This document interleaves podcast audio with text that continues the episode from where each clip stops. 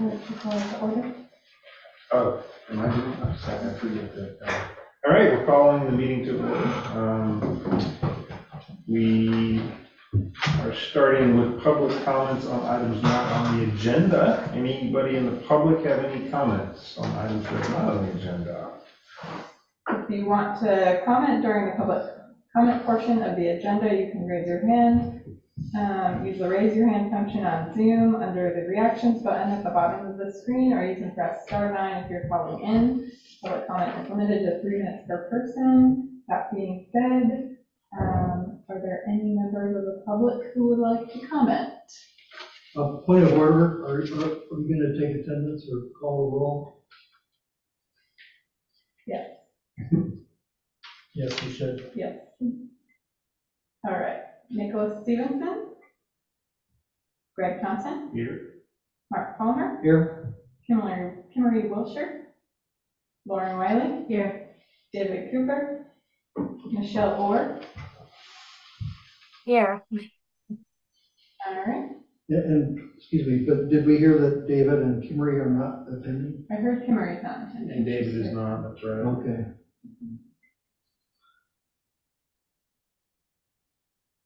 And our chairperson is here too, right? Yeah. Yes. Great.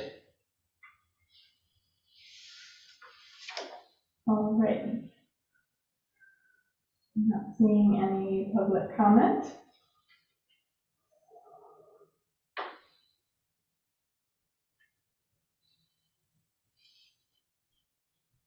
Do you want to move to? Okay. Um, we can we do approval of minutes? I guess. We do not have the minutes from September fourteenth, so at the next meeting we can approve. We'll approve it. Okay. All right, we move on to external presentations. Um, first is Kevin McGowan, our Director of Public Works. Hi, everyone. I'm Kevin. He was on the screen. Switch spots. Hi. uh, if we could go to my quick presentation, I'd like to run through some slides for everybody. There we go, that's right. Okay, great. Hopefully everybody can see the screen in front of them. Michelle, can you see the screen? I can. Super, thank you. Didn't mean to put you on the spot, but I'm glad you're there. So uh, good evening, everyone. I'm Kevin McGowan from the Department of Public Works for the City of Sausalito. And this evening, I'd like to start our process of basically asking your assistance to develop the city's capital improvement program for next fiscal year. Next slide. Thanks, Katie, appreciate it. I mean, I could sit there and do it too if you'd like. Um, I have a few items to cover this evening, including a short summary of why the capital improvement program is necessary. Um, how this commission can assist the staff with preparing the C I P, and what projects are on the active list uh, related to sustainability and other projects uh, over the five-year period. After that, I'd love to seek the Commission's thoughts about any additional projects that should be included in next year's capital improvement program. Um, in the past, also, some projects we've, some projects we've also removed, um, but it's not, we don't usually do that. So next slide. So why do we need a capital improvement program? Sausalito has more than seven thousand residents. It's also an older city. That's right, an older city built more than one hundred years ago with narrow streets and older systems that require improvements and maintenance. While we would like to replace all of the roads and make all the improvements in city buildings, the city has a limited budget, making it impossible to address every issue In, in one fiscal year or even five.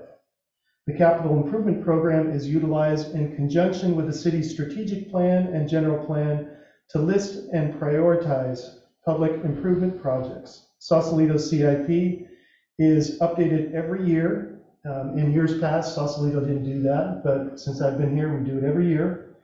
And it's included in the city's annual budget.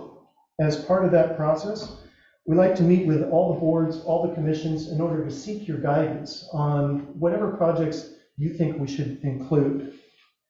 And that's why we're coming to you initially because now that our meetings are kind of spaced out for all of our different committees, um, we try to catch everybody as much as we can. So I think your next meeting is not till February? March. March, so that's quite a ways away, and we'll be well into the budget process for looking at the C I P project. So seeking your input and letting you know how to get a hold of me, that's one of my intentions today.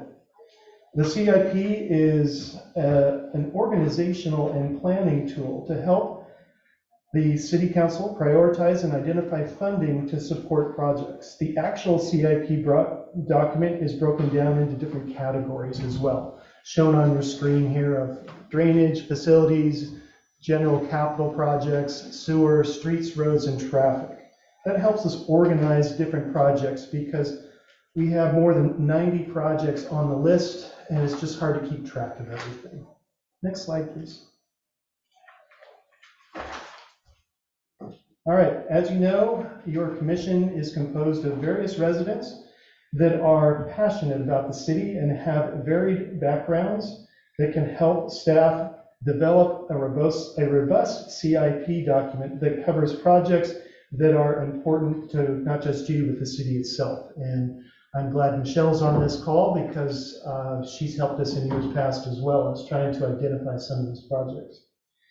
In the next couple of slides, I'll show you some active projects that may relate to the goals of this committee, as well as other projects that, that are on the C I P, the five-year C I P. The intent is to ask your assistance in identifying new projects you would like to see on the capital program and assist us with future, with, in the future to identify grants and support of the cost of these projects.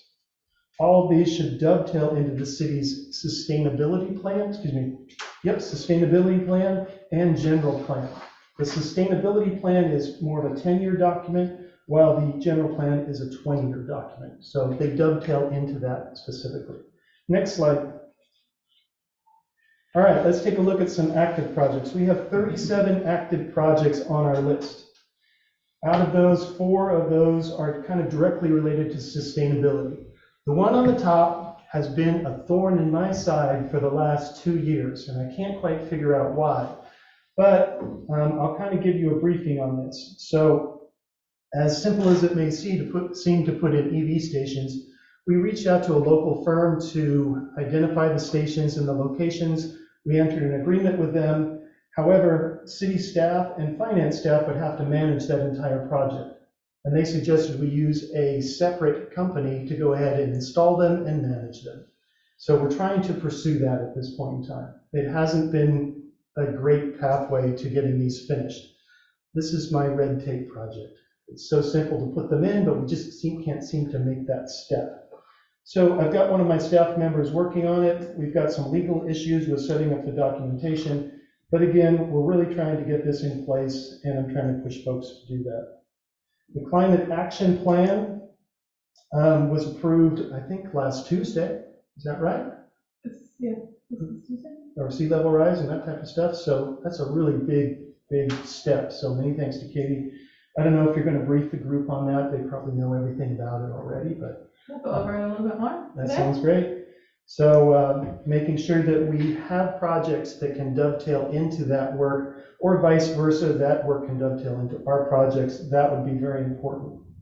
Um, storm drain capture devices. We're working with the county to install a large capture device on the Spring Street watershed. And that's, even though this shot isn't too great, this is the entire Spring Street watershed. And we're trying to put a, a capture device down there in Marinship. What's nice about this is the county has uh, initiated this entire project, no cost to the city, and they've identified additional funding to support the design, which that's where we're going next. We're going to design the system to put it in place. And Caltrans has stepped up to say that we're going to support the actual construction as well. So more good news. Let's see how this plays out. There's always challenges, such as we uh, We don't own the roadways down here in Marinship, so that's one of our challenges. Plus, there's other things such as contaminants in the soil that we have to deal with. I don't think that's going to be too much of a problem, but you never know. You never know. Excuse me, Kevin, who owns the roadways in Marinship? That would be the federal government. Oh, the whole Marinship? No, nope, there's changes. So Certain places uh, down here, we're saying that we think the affronting property owner has the right to this half of this roadway.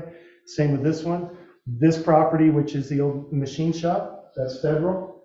So it jumps around. So it's, it's not really clear. Um, in addition, we have some more requirements to put in trash capture devices throughout the city by twenty thirty.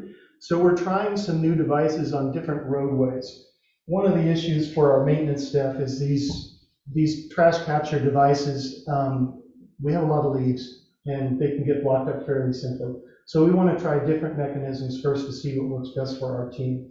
We're trying three different ones in different places this year, just to see how they're working. Okay, next slide. Remember, we've got uh, thirty-seven projects on the active list, so I'm not showing you everything. Now this is the, the other projects that are on the five-year list. Last year, the C I P has more than eighty projects. Um, for your sake, I've only listed a few of these here that have relevance to the Sustainability Committee. Um, I'm not going to review all of these. However, details of each project can be found on the city's website, and this were presented to the council in April of last year with a full big document that I'm carrying with me today, if you're interested. So here's some ideas which relate to these projects. Installation of a water tank on Spring Street. The idea is to collect water and use that water during a drought period to water our medians yeah. and water our grasses. Um, obviously challenges, because again, we don't own all the property in Marinship, but this is a great spot. We'd like to pursue that. Um, parking lots. We've talked about parking lots and permeable concrete and pavers. Permeable concrete's kind of expensive. That's a little picture up here in the middle. Um, that doesn't mean we shouldn't pursue it, even though sometimes they say, oh, that's just terrible. No, it doesn't mean we shouldn't pursue it. It just means it has challenges. Same with pavers. Um, we could look into doing something like this in some of our parking lots. Uh, there's, like I said, there's more issues with that. If we have trees around, the trees will seek out the water. They'll push up these pavers. You know, there's always challenges with this, but what I'm trying to get to this group is help me identify some of these projects. Let me know where you think we should kind of concentrate our efforts, and we'll take a close look at it so that we can put these things on the capital program. Um, heating and ventilation and air conditioning. Um, how's the system in this building? Do we have air conditioning? No. No way. We're lucky if we have heat, and it's it's not on this evening. So um, as we move into Uh, different times with global warming, we'll need to take a look at H V A C systems and have a, a good sustainable system for our buildings. And we have quite a few buildings. Battery backup systems is another thing that we might want to consider, and even simple things like replacing windows. These are one-pane windows. Mm-hmm. That's why it gets cold in here in the evening. So, next slide. All right, so kind of turning it back to folks, I, I don't really expect anybody to, to uh, answer me tonight of, oh, we need to include this project. But I, what I'd like to do is make sure that you're always welcome to email me here at the city if you have an idea of which project to include in the capital program. Um, I've laid out a few of these just with some pictures. On the lower left side, we've got some vertical banks near, I think this is near Dunphy Park. We do have a project that we need to improve on the uh, south side of Dunphy Park, and it will have something to do with putting in some, some sustainable fill in this area so these banks don't give away. Um, we've been talking in the city for a while about looking at seawalls. This particular area that's shown in the middle of this screen. During the last storms, we had some pretty big waves that came in with the, uh, the weather, and they overtopped the roadway. Sure, it might happen only once every hundred years, but as we have more uh, global warming, I am anticipating that this will occur more often. And this is the only way in and out of Old Town for fire department and police stations, so we might want to look at something like the seawall. It's a huge project, but um, at the same time, it's something that we want to consider. And then the other picture on the screen is an old drainage system down in Marinship. This is probably fifteen feet wide on the lower portion of your screen here. Uh, the important thing is, though, that it drains most of um, Caledonia, Caledonia, but Calomas Street and the north side of town. We don't own the roadways where this crosses, so it's a challenge, and it's going to need to be fixed in some sometime in the future. The sides are sheet pile walls, they're steel, and they're exposed to the bay. They corrode quite easily, or at least that's what they're showing. So that's been on our list for a while, but we'll need to find some type of funding in order to support.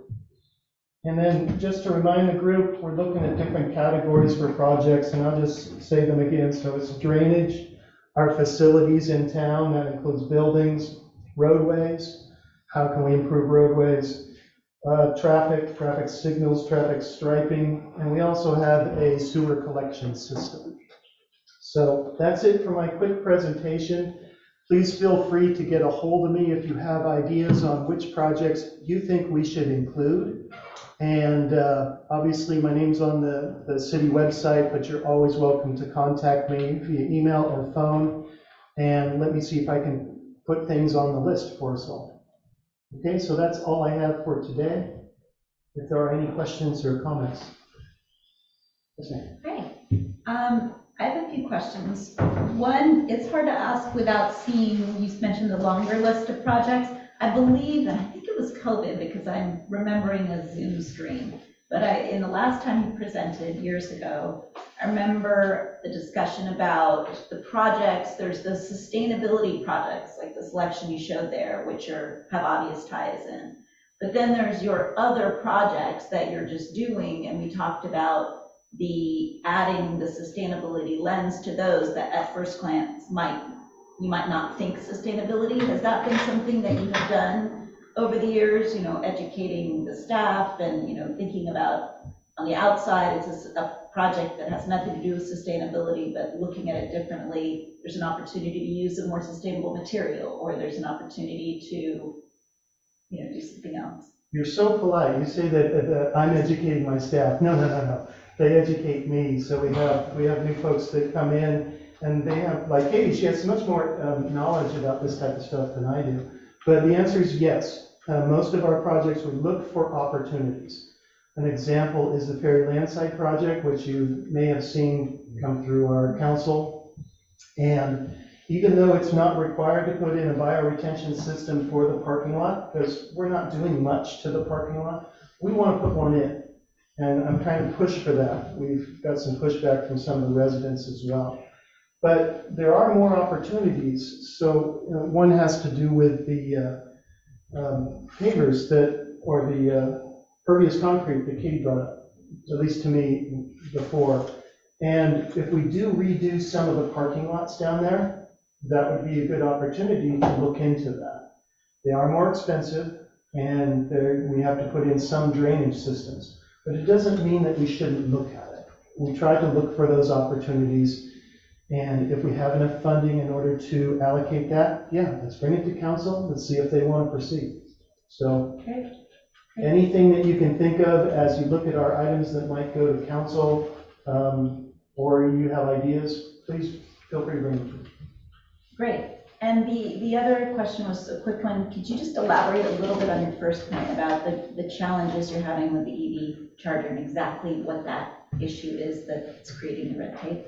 Yep. Okay. So I initially said that we had a group called Intertie that were going to um, they were going to install these systems in the parking lot. We're going to have five out here, two down, one down at uh, Dunphy, and the other one over at Lot Two.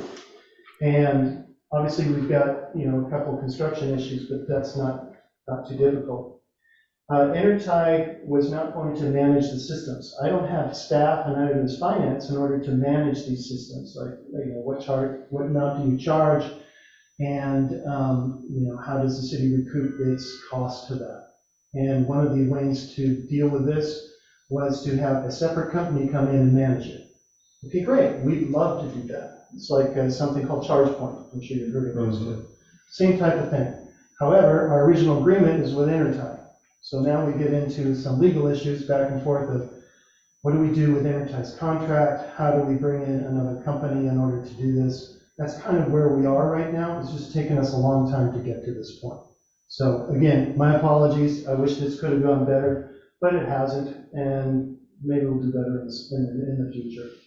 It's my understanding that all, all legal me that there's some preemptive work happening in Dunphy Park to prepare for yeah. the chargers. So things are happening in the meantime, maybe. Yeah.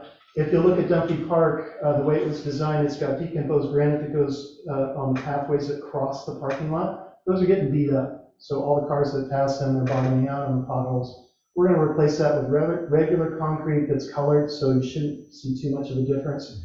When we do that, we're also going to put the conduit in to connect the, the wires to the, the service so that we can pull the wires through fairly simply. And that's kind of the same with lot two. Even though there's one charging station, we want to set it up for more. Same with here. We're anticipating in the future that we're taking a look at our fleets. And for us, that's not a big deal because we only have one or two cars that um, our building department may use, or, or he, I say myself, may use to visit places around town. But we want to change our fleet around to have more electric vehicles, if we can, or um, you know, hybrid vehicles, that type of thing. So that would require us to change our parking lot as well, so that we can accommodate that. So yes, looking at opportunities as much as we can, and I'm glad Katie's here to kind of look over our shoulder too. So that's very helpful. Thank you. Does the city have a policy about uh, vehicles and purchasing new vehicles uh, uh, to be electric or hybrid? Not yet. We've just purchased some um, heavy-duty vehicles for our maintenance staff. One of the worries is that the pickups that you can get for electric vehicles, they don't, they don't, they don't perform as well. And ours are just falling apart. Ours are twenty-three years old. So it's one of those that we just have to go to the truck at this point. Now, some of the smaller vehicles, and I have reminded our maintenance staff that if we if we can look into finding, let's say, an electric truck that will work better, great, let's give it a try. So it's not it's not that we're saying no altogether, it's just right today we have to go ahead and do do. Is that when you're when that policy goes into effect, is that gonna extend to the police department? Decent question. I don't know. I there is um I'm trying to look up the name of it. I had it earlier this week. Um, there's the, the new CARB electrification rule, which goes into effect um, January first, twenty twenty-four, uh, which requires, a, a, I don't have them on hand, but a certain percentage of municipality fleets um, to be E V. I think or, it's new purchases. Yeah. It's um, not their own fleet, it's any new purchases. Yeah, new acquires by by municipalities. And I think it's half. So if you end up yeah. buying ten new vehicles for the city of San Rafael, half of those have to be electric. That's the first step. And then, was it two years after that or something? All turns up to one hundred. Yeah. Uh, regarding. I have, oh, uh, I have a, my hand raised, and I don't know if anyone can actually see that. But I do have a question whenever it's my turn. Go ahead, Michelle. Okay. Kevin, I can't see you, but uh, thank you for your presentation. I really appreciate everything that you have on your plate and that you have taken the time to meet with this commission uh, to think about how the, the sustainability lens on the work you do, as Lauren said. And um, I am working a lot on sea level rise, as you know, and sustainability from that perspective. And I'd be interested in following up with you on the projects in the C I P that are along the shoreline at the lowest elevations, and just seeing what sustainability lens there might be on those types of projects. Um, and I don't know if there are very many at all, but uh, but that's something that I'd be interested in having a follow-up conversation with you on. Um, and then, uh, also, you mentioned sustainable fill at Dunphy Park. I have done some work there, and um, I would be very happy to help with what that might look like with uh, a non-armored fill, uh, gravel beach type fill, if that is feasible, if the options are still open for doing something like that. I think it would be a nice way of, of treating the shoreline that would be very natural and also provide the erosion control that, that you're looking for. Um, and then you mentioned also, you know, potential future projects and, and like a project at Bridgeway, as that becomes uh, more uh, subject to increased wave action and flooding with, with future sea level rise. And I think most of you are aware we have the sea level rise adaptation planning process that just got contracted and is about to kick off. And that will be looking at potential projects along the shoreline, including potential uh, projects that could be done by the city and become, you know, C I P projects. And so that process will help um, identify what those projects could look like, like raising uh, the edge of uh, protecting uh, Bridgeway, um, what that could look like, uh, how much it might cost, kind of big picture ballpark estimates, and then where, how these projects are prioritized relative to each other. And hopefully some of those, you know, higher priority projects that could be done by the city will, will end up in the C I P. Um, so I think that that planning process could help prioritize and, and figure out kind of what's a, a good thing to do next, and then what can be kicked a little further down the road, and lay out some sort of sequencing there.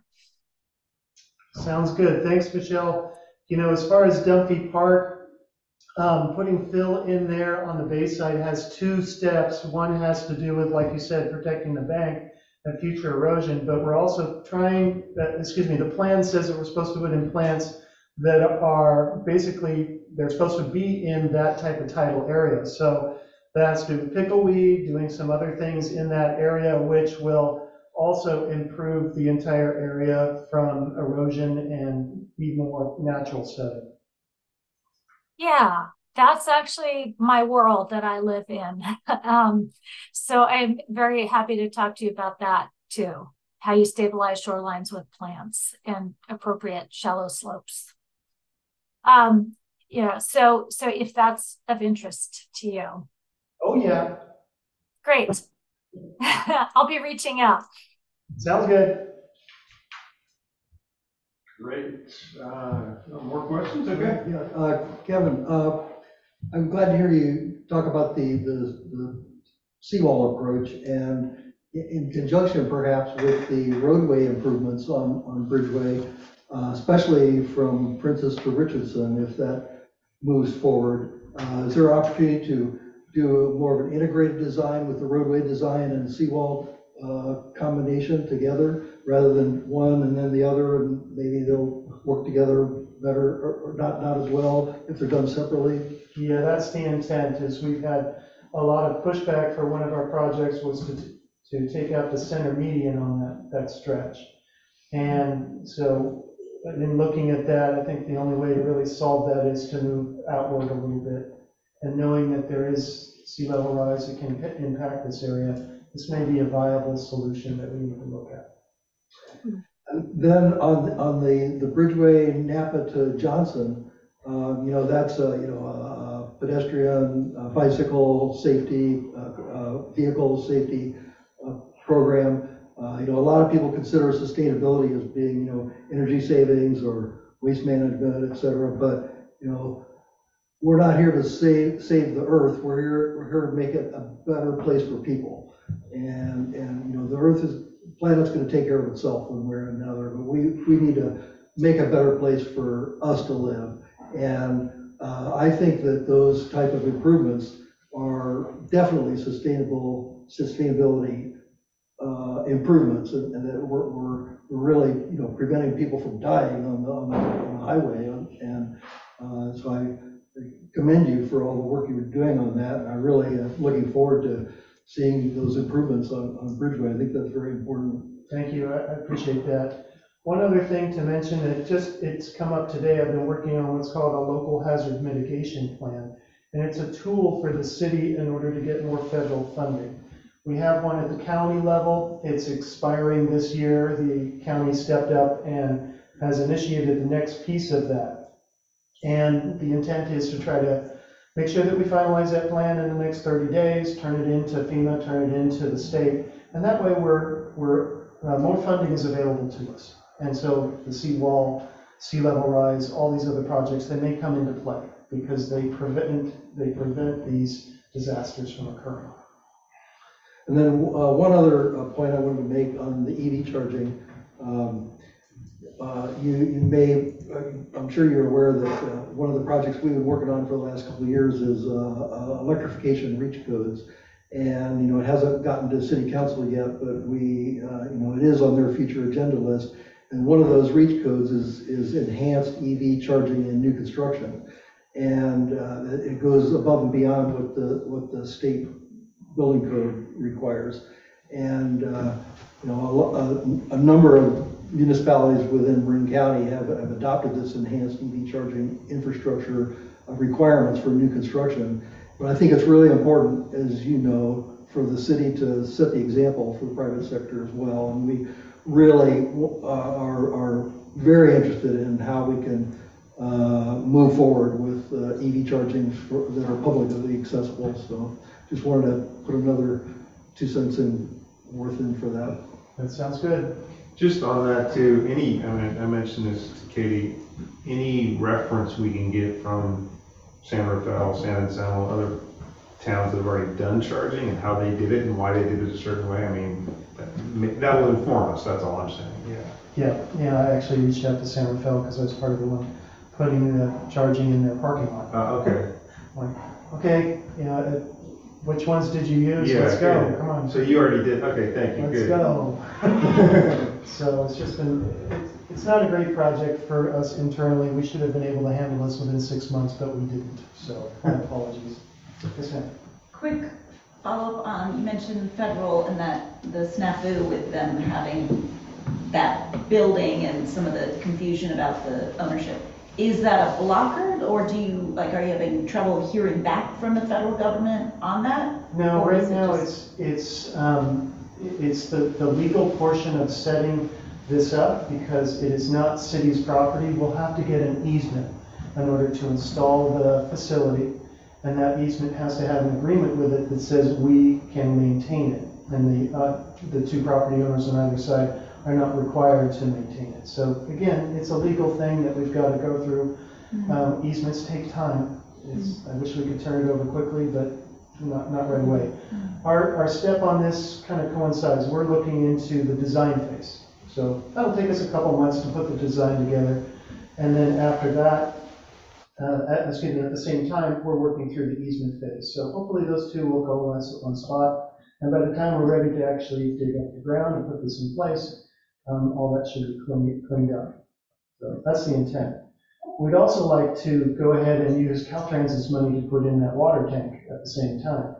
Uh, they had said that they will participate in uh, in putting in this uh, large capture device, and if, if possible, we'd love them to put in more because they have more money allocated to it. So that's another step for us to negotiate with. One other point on electrification. Uh, I'm very happy to see the, the uh, water heater, uh, heat pump water heater upgrade project going forward. You guys are spoiling all my updates. and and uh, in, in that regard, you know, I, I, I, you mentioned City Hall and cooling. Uh, uh, obviously, heat pumps are, would be the proper solution to, to upgrade here, and window replacements along with that. You know, you, you really do need to have an energy efficient building Uh, To, to properly utilize uh, electric heat pump technology. So those two go hand in hand, and I'm, I think the commission is very interested in seeing uh, those type of upgrades uh, take place. Sounds good. We'll keep keep moving forward. We have quite a few buildings. So, you know, it's the old B of A building downtown. Yeah. And, you know, we've got uh, M L K buildings as well. Those need new H V A C systems. So, you know, we'll try to keep them up. Great. Thank you. Thank you, Kevin. Thank you. Thank you. We appreciate it. Yeah, thank, thank bye, you. Bye. Bye. Thanks bye. For your time. Good night. Thank you. All right. Um, we'll move on with uh, Jack and Kinsey and Carbon Free Homes. Perfect. Um, yeah, I could go up there and present. Nice little segue, actually. I will pick up the conversation at yeah. building electrification. Yeah. Um, all right, let's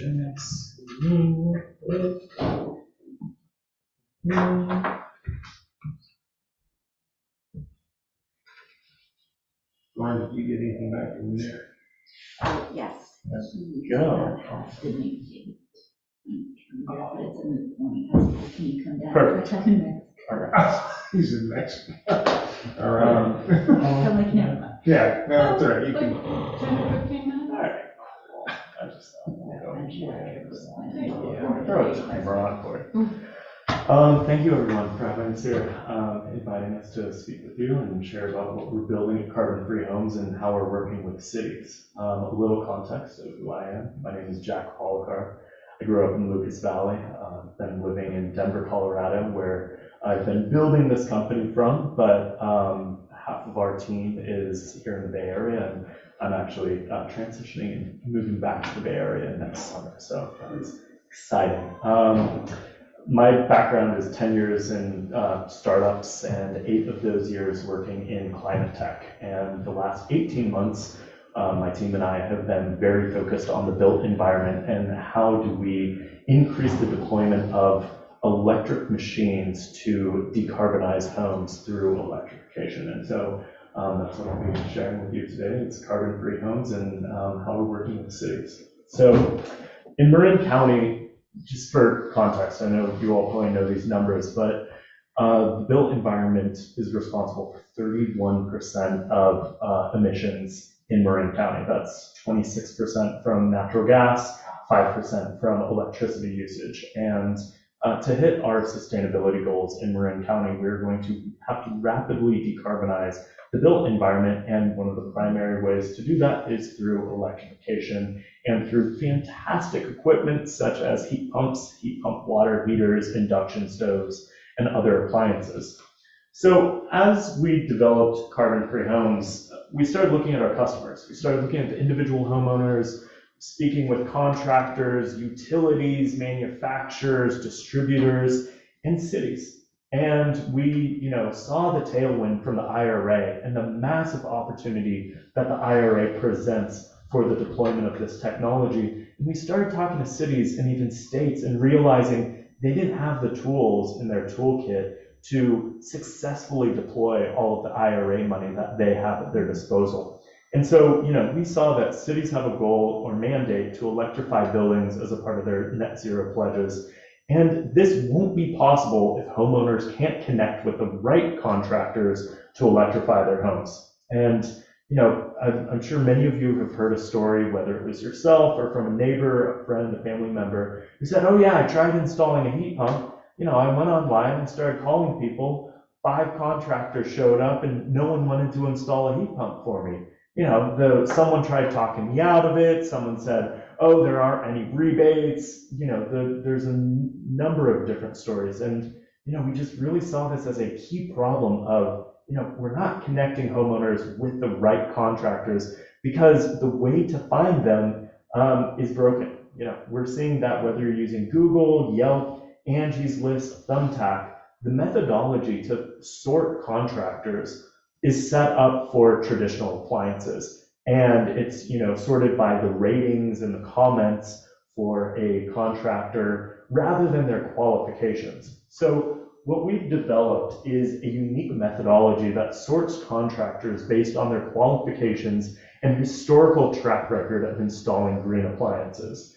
And so we found that when you apply this sorting methodology, the types of contractors, the names of these contractors that are popping up are significantly different than what you would find on regular platforms. And so, you know, we, we took this solution to cities and said, would this be helpful? We know that there is a large number of homeowners who are learning about the I R A, learning about, you know, Money, money gets people's ears perked up and they're going towards their city, they're going towards the state to learn about these rebates. And we found that cities were struggling because they said, you know, we can educate people about the rebates, we can educate people about the equipment, the benefits, this, that, and the other, but we can't close the loop because we're having trouble connecting homeowners with the right contractors. And so that's where we've developed a, a partnership program. And, you know, we've, we've mocked up the city of Sausalito's partnership page for you. This is not live, so you know this is how we're we're working with cities. But I wanted to be able to show you, you know, the idea of having a city's homepage where, you know, from the rebate page, from the education page, it can link out to the Carbon Free Homes and Sausalito partnership page, where again we're able to identify there are forty-nine contractors available within the service uh, area for homeowners to be able to reach out and say, okay, bellows, plumbing, heat, and air they have ninety-nine permits showing that they have completed heat pump projects in the last six months. And so that helps homeowners identify, you know, this isn't just, you know, all around, you know, gas furnaces, this, that, and the other. It shows heat pump permits that have been pulled. And, you know, the other way that this is really important for cities is helping increase the rate of permitting. You know, I haven't chatted with the permitting office in Sausalito, but chatting with San Rafael, they have eighty-five percent of work going unpermitted right now. And that's going to really affect the quality of work of installing a heat pump. It's also going to struggle, you know, with us understanding how many of these appliances are actually getting installed. And so the incentive to be on our platform, again, our methodology isn't sorted by a pay-to-play or, you know, traditional comments and reviews. It's one of the pieces of the methodology is by showing the number of permits. And so contractors know to sort of work their way up within our marketplace. It's by the number of heat pumps and good quality heat pump installations that are happening, and that's backed by permitting. So we can already see that home or contractors have the incentive to actually make sure that this work is being permitted and they're not trying to, you know, do the work through the back door. So going into what this accomplishes, I'm going to, you know, go over these pretty quickly, but the clarity of process. We want this to be really easy. We heard from homeowners, oh, it's difficult understanding the rebates and incentives. How do I reach out to the contractor, the permitting process? Oh, you know, the, the heat is out. I need to just install something. And the, you know, the contractor wanted to do a traditional gas furnace. I'm just going to go with that because it's easy. And we see people dropping out of this process because it's too much work. So we're simplifying this whole process. We're providing the education. We're aggregating all the resources so they have these things in one place. Now, this leads to the speed of deployment. We all know from the climate direction, we are rapidly running out of time. We need to significantly increase the speed of deployment of electrification and full electrification of homes. And we also see that we have the ability to create a flywheel of happy homeowners who are going to tell their neighbors, and that drives more adoption from the contractors, because at the end of the day, contractors are driven by money, and they can see that there's more money to be made in the electrification of homes rather than trying to stick with what they know best as gas appliances. And finally, a really big piece of what we're looking at is how do we have an equitable transition? And there's a big opportunity where, you know, contractors see sort of the, the dollar signs and they upcharge certain homeowners. They're targeting affluent neighborhoods, affluent homeowners, and charging them a, you know, significant premium to install this. We need the transparency to show pricing of what a heat pump should be between the equipment costs and the installation costs, because a heat pump is no harder than an air conditioning unit. It's actually just plugging in um, an extra cable, an extra uh, line um, into, you know, what would be a traditional uh, air conditioner installation. And so within the equitable transition, we want to make sure that it's not just affluent houses being electrified, because that then puts the sort of utility gas, gas death spiral on low-income families, and we really want to avoid that. So making it very clear for how different community members, whether it's L M I communities, whether it's uh, you know, families who uh, English isn't their first language, uh, whether it's, you know, um, elderly families who actually need someone to pick up the phone and walk them through this process. You know, we're developing all of the tools to make that happen. And again, this is how we can support cities um, support their homeowners. So our plans in Marin, we're currently running a pilot in San Anselmo and Fairfax uh, with Sean Ura. It's a six-month pilot program. Our um, goal is to transition twenty-five appliances. Um, you know, that's a single appliance in twenty-five homes, whether it's a heat pump, heat pump water heater, or an induction stove. Um, as part of this pilot program, we're looking to launch a group buy program. And this is going to be focused on an L M I community where we actually plan to electrify twenty homes um, through a bid process with a contractor who can commit to electrifying all of those homes in a six to twelve month time range. We're working with Mitsubishi Electric to actually add an extra discount for those twenty appliances to bring down the uh, manufacturer rebate to, to an extra twenty percent on top of rebates. And um, finally, you know, with what we're developing with our platform, We're working on equitable workforce development programs to bring new jobs into this space and upskill existing contractors so we can have more people focused on electrification.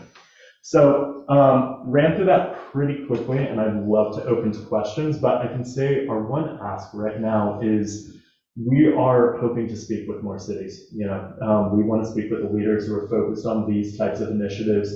And we're really in a process right now where we want to learn from cities of how can we best work with you? What programs need to be developed? How can our technology and infrastructure support your goals? And for us, you know, we really look at ourselves as sponges right now, and all the feedback we can get is going to help us build, you know, the best possible transition platform. So um, that's really the ask, is just connecting with the right people at the city level who can um, help us continue to develop our product.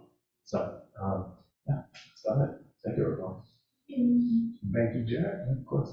Thank you, Carbon Free Homes. Awesome. Yeah. Uh, thank you. Very good. Um, In terms of, you know, the equity argument, uh, you, you talked about low and middle income yeah. communities. Uh, how do you how do you approach the rental market?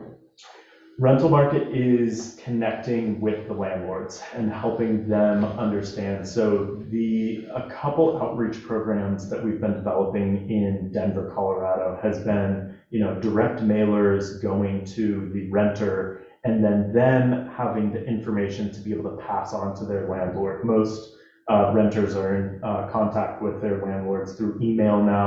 We're making it really easy to help send the landlords links, or, you know, another situation that we've been looking into is actually having um, uh, the renters work with us and put us in contact with their landlord, because at the end of the day, the landlords are going to be the ones making the decisions. And so, you know, it's a Um, how to get directly to the decision maker as quickly as possible, and then working with them on sort of the different incentive structure of how, you know, a landlord is going to be looking at home electrification. And for them, it's going to be a lot more from sort of the investment standpoint. So the benefits to a homeowner who's actually interacting with the H V A C, et cetera, versus the landlord who's looking at their property as an investment. It's going to be slightly the, the, the rebates that I've seen mm-hmm.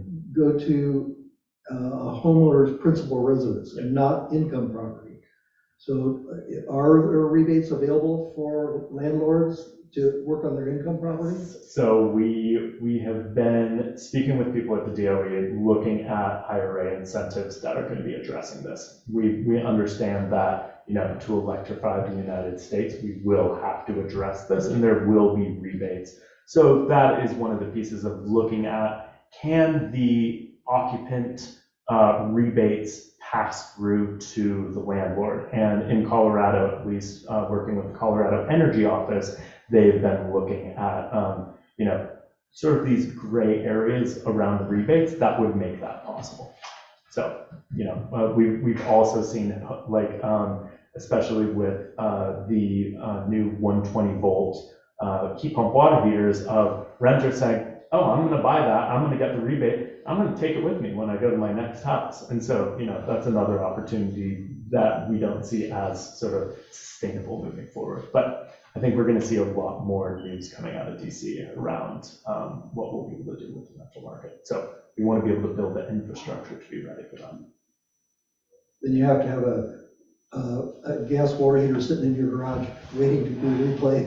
Put back in if you move, take it with you. Yeah. I mean, there's there have been a couple of conversations in um, actually speaking with Half Moon Bay about sort of a emergency uh, furnace surplus of like two transition homes, if there are homes that, you know, something breaks down and there's, you know, a backlog to get a heat pump water heater or something like that, they're actually able to Uh, rent out or, you know, uh, deploy a plug-in furnace where, you know, it will, it'll keep the, the hot water running before they can get that heat pump water heater. So I think there's going to be some creative solutions. And again, that's where we're excited to be able to, you know, every city partnership that, every city that we're talking to right now seems very open with sharing this. And, you know, we heard that before, like, okay, what's San Rafael doing?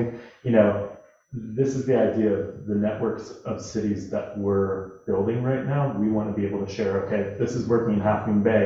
I think this is something that could potentially work in Sausalito. So My question is, that's a nice um, segue into my question, which is just understanding a little bit more about your footprint of cities you're working with. Is it primarily Colorado and the Bay Area? Is, you mentioned piloting with, yeah. with are there beyond pilots in other areas? We have not moved beyond pilots yet. So um, we, we initially launched our platform as a consumer product. So there is sort of a consumer site side of this, but working directly with cities. Uh, San Anselmo and Fairfax are our first fully engaged uh, pilot programs, looking at a pilot program in Boulder and Denver early next year. So that will be Q one in Colorado.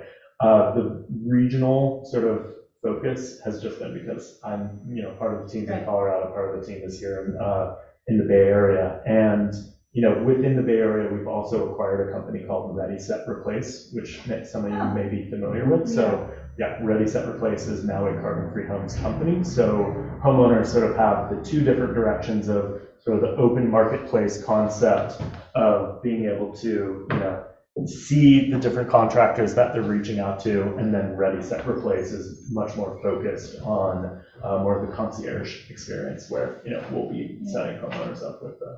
So what what constitutes a pilot? Mm-hmm. That, you know, that you're working with, and, and so you being here today, is there an ask of us to consider? As I, I think the ask would be, um, I mean, a, a similar pilot to, to what we're running with San Anselmo and Fairfax, of understanding, you know, is this something that could support your homeowners? Um, you know, I don't think the direct ask is, hey, we're here, we're, you know, ready to set up the pilot. What I can show you is that we do. Um, So we do have actually the live version of uh, Sausalito's platform. So we can actually, you know, click in through all of these. So this this is sort of in the development space of our platform, but can be made live relatively quickly.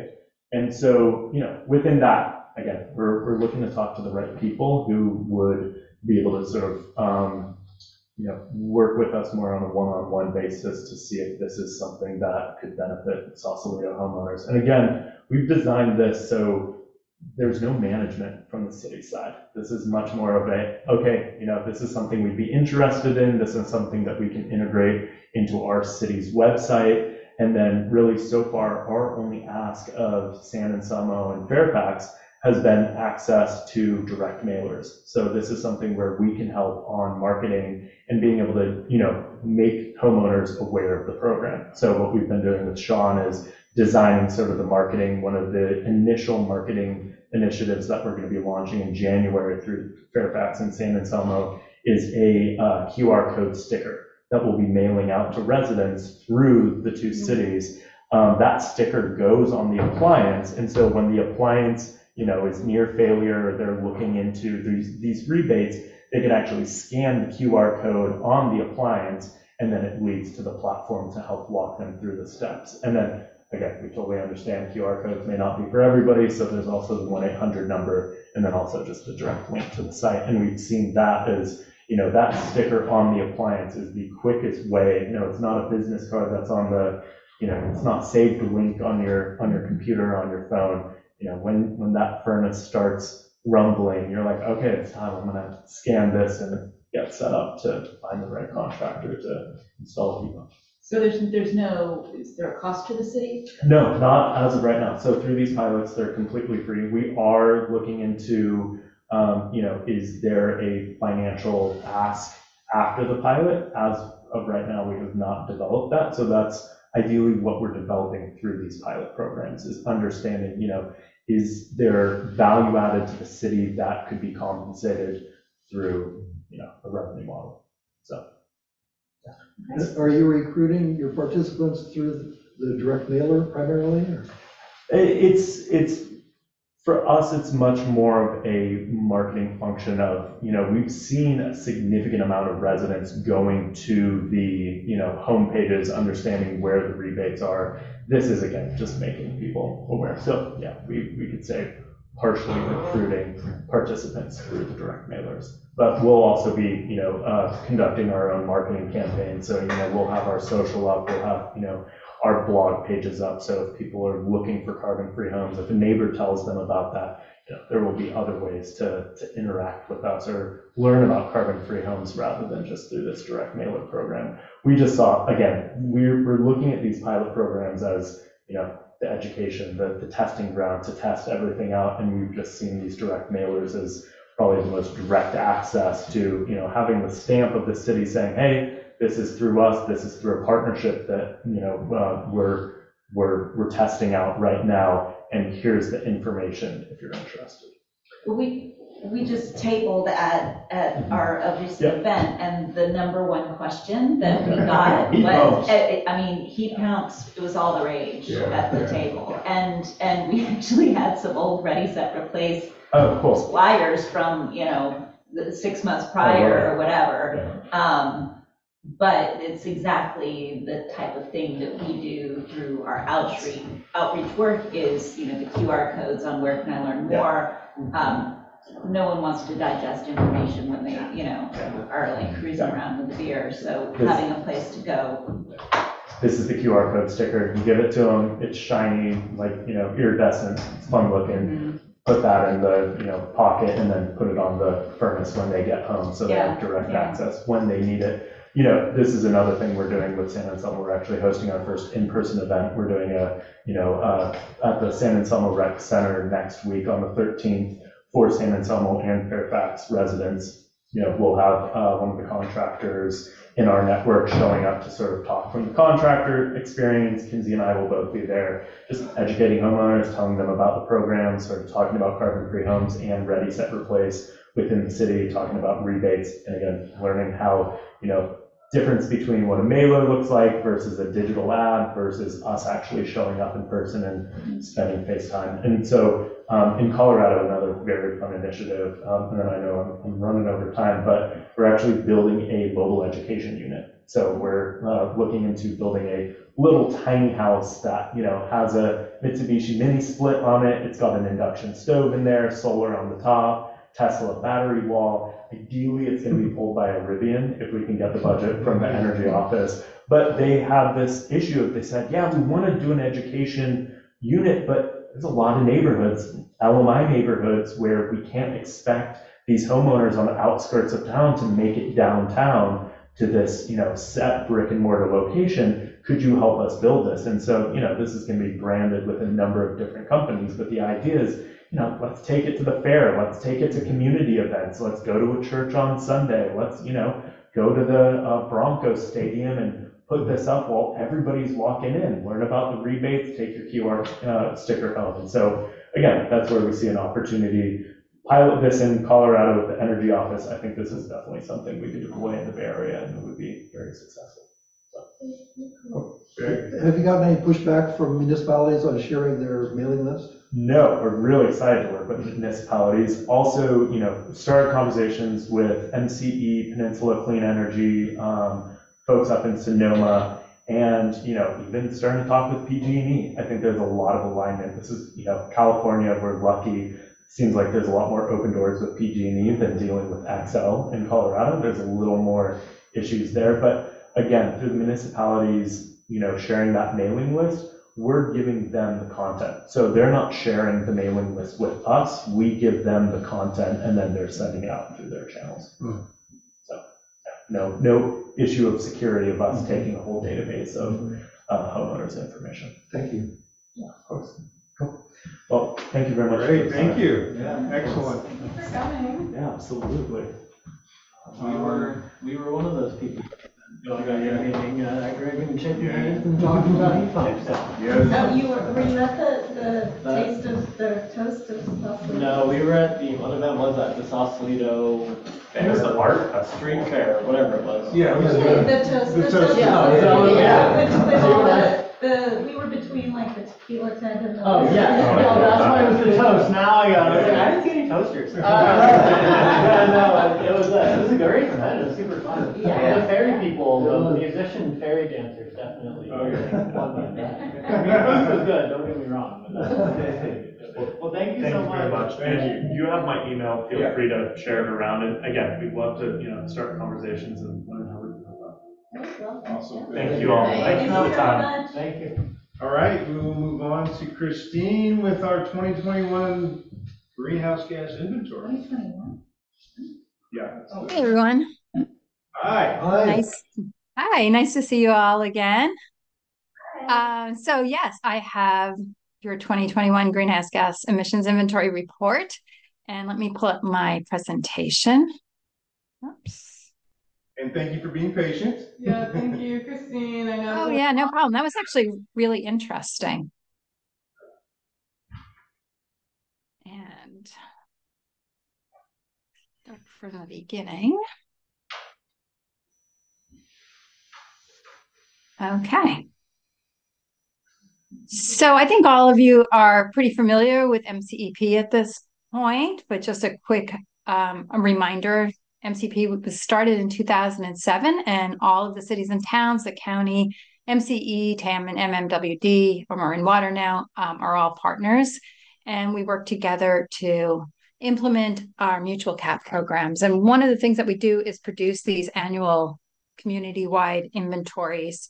Um, we are also trying to do municipal inventories, but every five years we're a little late because of the pandemic, so we've been waiting for those. Um, but the annual inventories really help our jurisdictions to track their progress and see where they may need to make some course corrections or what they should really be focusing on next to continue to drive um, uh, emissions reductions. So uh, this, again, is an, what we call an activity-based inventory as opposed to a consumption-based inventory. So consumption-based inventories are going to include upstream emissions and life cycle emissions. Activity-based inventories are really just focused on those activities that occur within the Sausalito boundary. So the consumption-based in, uh, inventory, which was done many years ago now, and actually this data is about ten years old, but that shows about forty-two metric tons per household, and our activity-based is only showing thirteen metric tons per household. That number's gone down like twenty-five percent over the past um, ten years. So, but I just want to give you a sense of the scale and how we're not capturing everything. We're just really focusing on those emissions that we can, that we have some more local control over, and also the ones that we can pretty fairly reliably um, quantify and track over time. So this is a look at the emissions from twenty twenty-one. That is the last year that we have all the data that we need in order to do these inventories.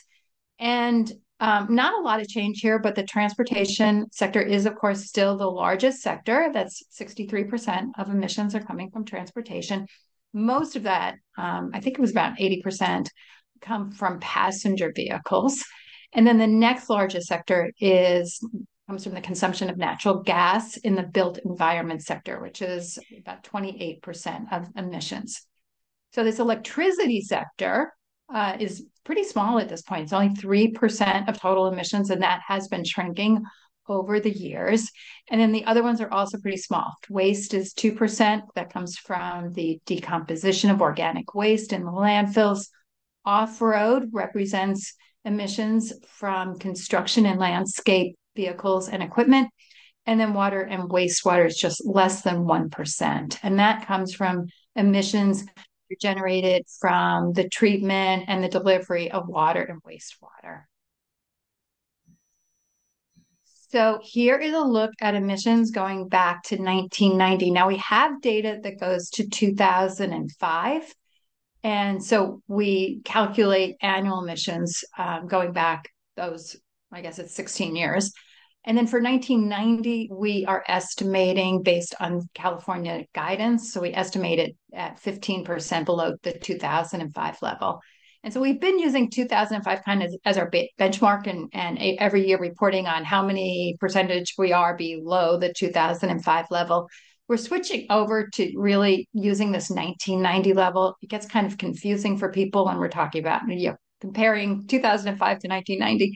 Um, and also, we just want to be more consistent with the statewide goal, which is to reduce emissions forty percent below nineteen ninety level by the year twenty thirty. So in twenty twenty-one, Sausalito is fourteen percent below the nineteen ninety level.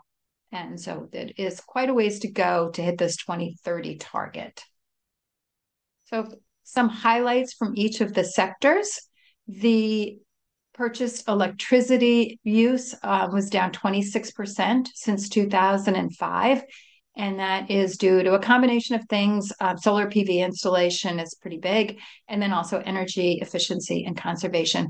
The emissions, though, are down um, quite dramatically. That's that orange line on this graph.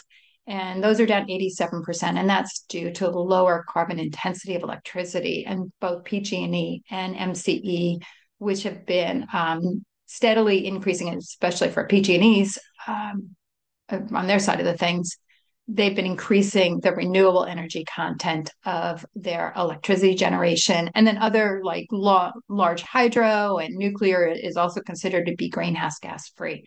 So all of that combines to be pretty clean electricity here in Marin. So because that electricity is so clean, there really is a huge opportunity here to convert our vehicles, uh, passenger vehicles, heavy, medium duty vehicles, bicycles, to ones that use electricity, and also appliances and heating systems to ones that use electricity. And I know you've been talking a lot about that, so I'm kind of preaching to the choir here, but um, there is, that's where we really see that we're going to drive significant reductions in emissions. Looking at natural gas, again, this is twenty-eight percent of community emissions. Natural gas use is up three percent since two thousand five. I have a little asterisk there, and you may have read this in the report, but we we had some real difficulty getting data from P G and E, um, especially, we always do, but especially this year, because there are these privacy rules. So what we ended up doing is getting zip code data, uh, for, and we use that for some of the jurisdictions. We did that for Sausalito. It was better than nothing, but it does include Marin City, um, natural gas use. And so that it may be responsible for some of that bump up that you see there between twenty twenty and twenty twenty-one. If I took that out and just assumed the same level as twenty twenty, we still had the same overall emissions reduction, which is at fourteen percent below nineteen ninety levels. So so we just kept it in, and you know, um, I'm giving you the disclaimer on that.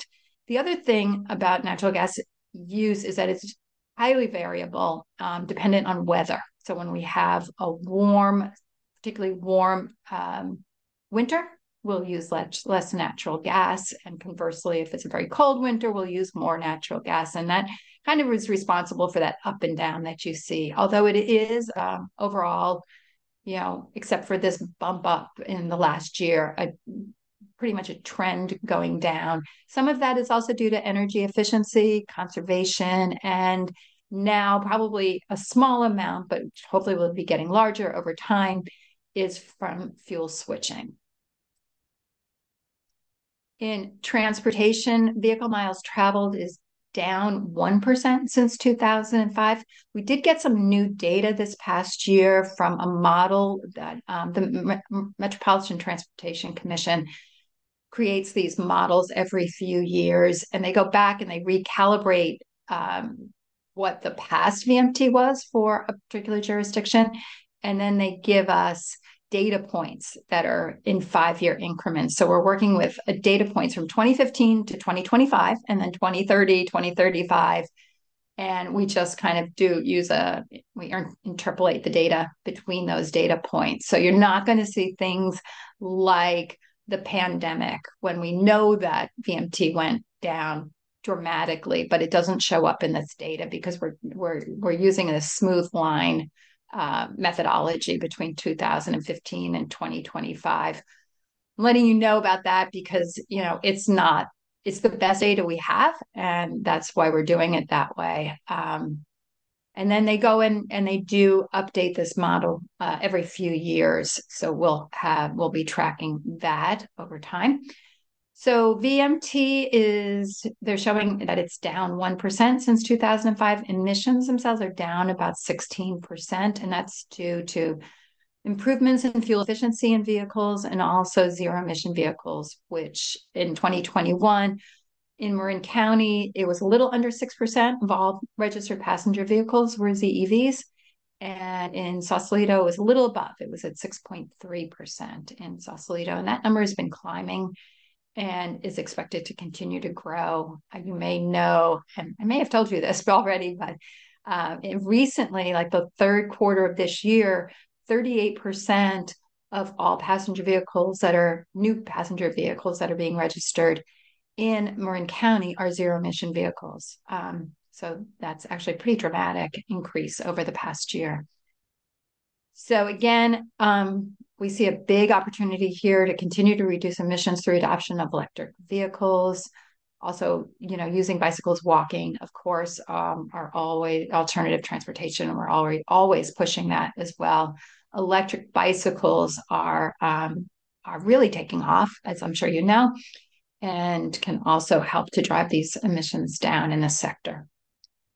In the waste sector, um, some really good news here too. So waste disposal is really trending down. It's twenty-five percent below the two thousand five level, and then emissions are dropping. Um, so waste emissions are almost half of what they were in two thousand five, and that's because we're doing a much better job of getting that organic waste out of the landfill and not using it for alternative daily cover any longer at the Redwood landfill. There still is um, big opportunities here to continue to reduce emission through, you know, very vigilant uh, composting and making sure people are sorting their waste and putting their organic waste in the green can, or composting at home is always a great option as well.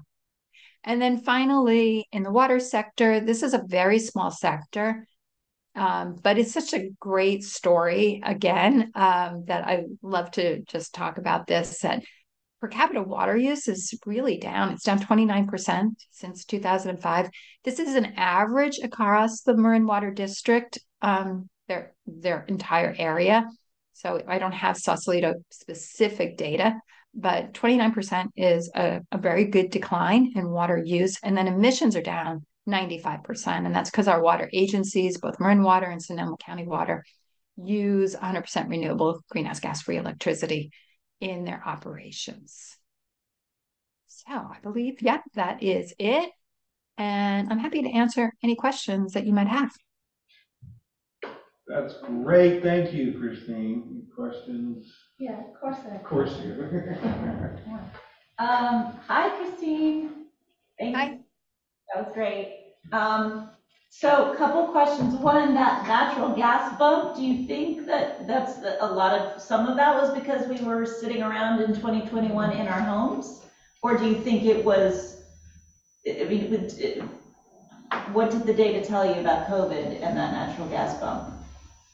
Yeah, you know, kind of what I'm kind of anecdotally and looking at other jurisdictions and what happened to their natural gas use, I think um, although people were in their homes more, it's generally in the evenings that we use natural gas, um, or at least more natural gas in the evenings. But probably more to the point is that a lot of those offices were closed during the day. So if the offices were closed and people were home, it, it kind of is, you know, it kind of evens out is what we've basically been seeing.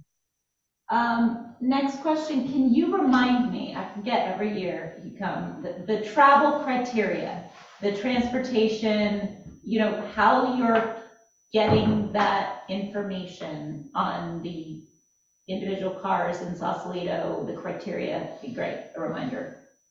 Sure. And also, since I didn't talk about it, let me also remind you about how we count the vehicle miles traveled. So we're looking at trips that are the trips that either, the vehicle trips that either start in Sausalito and they could end somewhere else, or they could be coming from somewhere else, like somebody who lives in San Francisco and works in Sausalito. So if it the trip ends in Sausalito or starts in Sausalito, we count one half of those of those vehicle miles traveled, or V M T. And then any trip, like a local trip that would start and end in San, um, Sausalito, we count one hundred percent of that. And we're excluding all the pass-through traffic. So anybody who's driving on one oh one and just, you know, driving right through Sausalito is not being counted. The data comes from modeling that's done by the Metropolitan Transportation Commission. They do this modeling for the Bay Air, the um, Bay Area plans that are done every few years and are coordinated with the Regional Transportation Plan and also RENA. So So that's why that data, the V M T data, is, you know, it's every five or so year, five or ten year increments that they provide that data. So they're going back and they're actually looking at what their, you know, what the past transportation was, and then they're modeling future transportation, and they're doing that based on all of the programs that are uh, and the expectations that are kind of baked into that regional transportation plan. So, for example, there's a lot of new housing that's being anticipated in with all the the uh, regional housing need allocations. So that is being incorporated into that model that um, was just updated last year, and they update it every few years. So, you know, apparently, I mean, I, I'm not a tra- transportation engineer. Um, so I, you know, apparently I'm told that these are, you know, very, very sophisticated models that they use, but they are models. They're not actual transportation counts. Got it. So, so there's, um, but I think they do. Um, oh, I'm sorry. I'm, I think they do use a lot of, there's a lot of data that's generated just um, from our, from our cell phones that they can capture and understand, you know, where cars are coming from and where, and where they're going and, and the trips that they make. So it's, it's a pretty sophisticated model.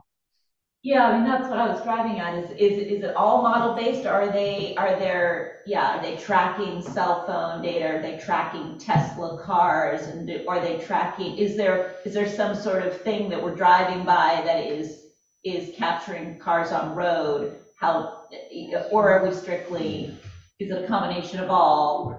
I just find, I, I think it's I a combination. I never yeah. remember what to say. Yeah, I, I think it's a combination of all. I think they they do tracking, you know, they use that tracking data.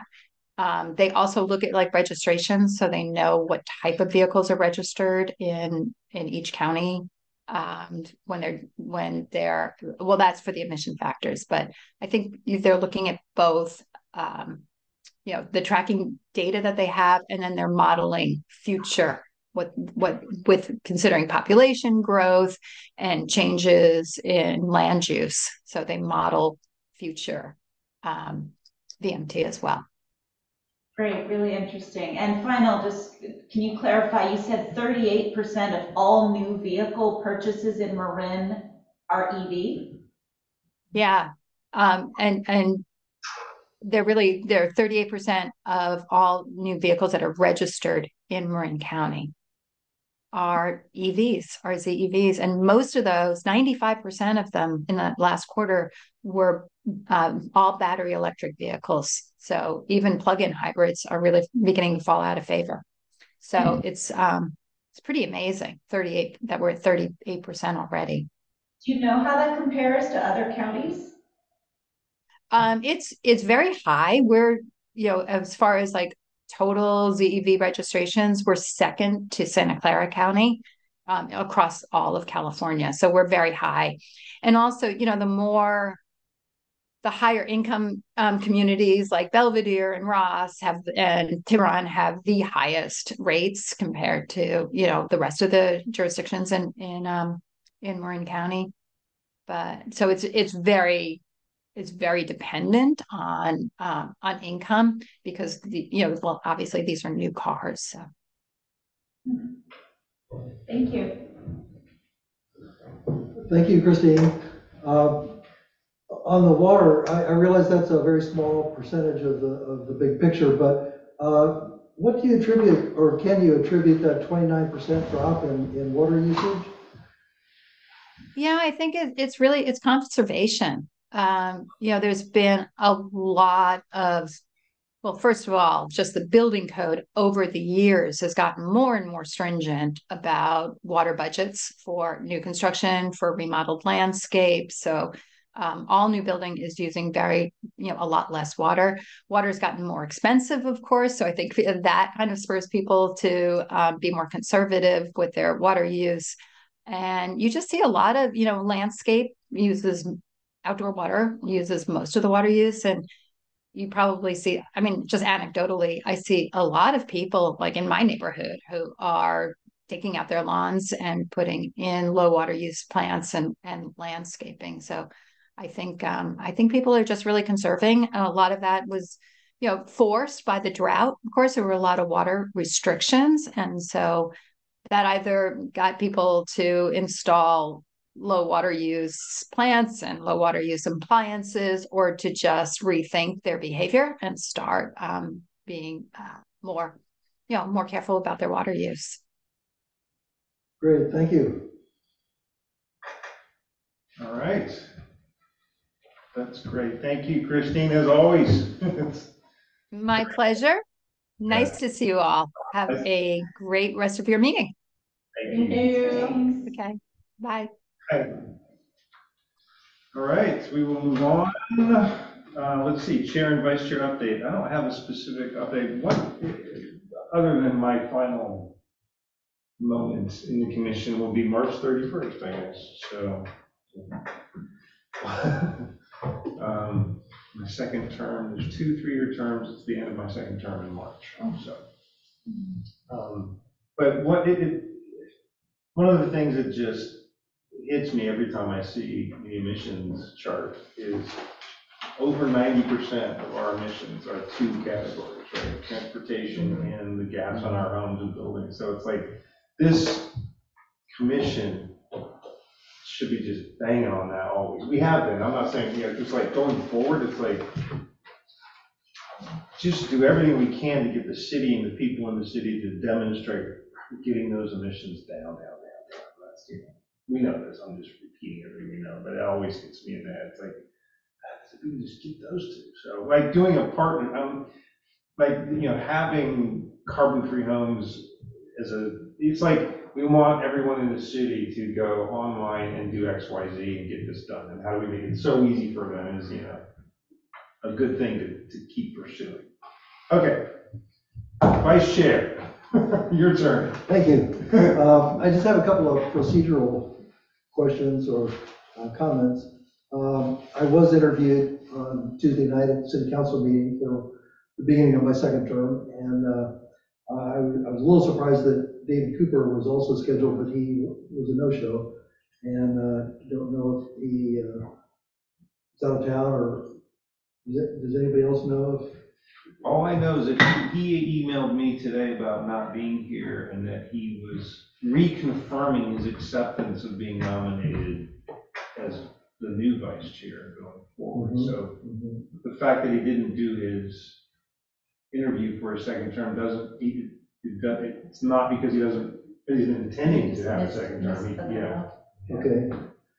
Um, so uh, one of the questions they asked me, they asked, they, they, the format was they, you know, give you, let, let you make a statement, and a brief statement, which I certainly did. Uh, but they asked me two questions. Melissa asked how our relationship was with city council, and is there anything we do to improve that? And of course, I patted her on the back for the fact that she used to be a sustainability commissioner, and now she continues as our liaison. But then after the meeting, I thought that, you know, she really hasn't attended one of those meetings for quite a while. And I, I thought I'd ask Katie what kind of relationship we do have with city council. She's so, she was always very consistent for a long time, uh-huh. and then becoming mayor is made right. really. Well, I know she has a, she has a very good job. Yeah, yeah. And I, I wouldn't expect her to be at every meeting. Yeah, but, you know, yeah. It's been uh, quite a while since we've seen her. Or uh, you know, I, I got a phone call from her a couple of months ago, but um, I, it just made me wonder if. if uh, if our message is getting through to the city council uh, the way it, it should or needs to. I can respond to that, you know, just from my experience yes. working with the mayor. Um, I don't, I don't want to guess about attendance because that even predates me. Um, but I will say in my, my updates with the mayor, it seems like she is fighting the good fights for us behind the scenes. Um, I, you know, just had a meeting with her this past week talking about fleet electrification, um, and she has been extremely adamant with the city manager and the city attorney behind the scenes trying to get um, the the what we debit as the Smart Cities R F P out um, under her mayor, mayoralship, um, and she has been very, very driven to get that done. Um, so I know. you know, maybe we might not always see her here, but she always has prompt updates for me, um, and is plugging that in with the city, with the city manager and the other people on staff as well. Great, that's real, that's great. Really, yes. That's... And, and part of my response to that question was to, you know, tell her that we'd lobbied for quite a while to get a staff person in place to uh, do the things that we as volunteers don't have the bandwidth or even the ability to do in terms of R F Ps and, and grant writing and, and things like that. I, I said that you were doing a great bang up job for the city, and we really are so happy that, that you're on board.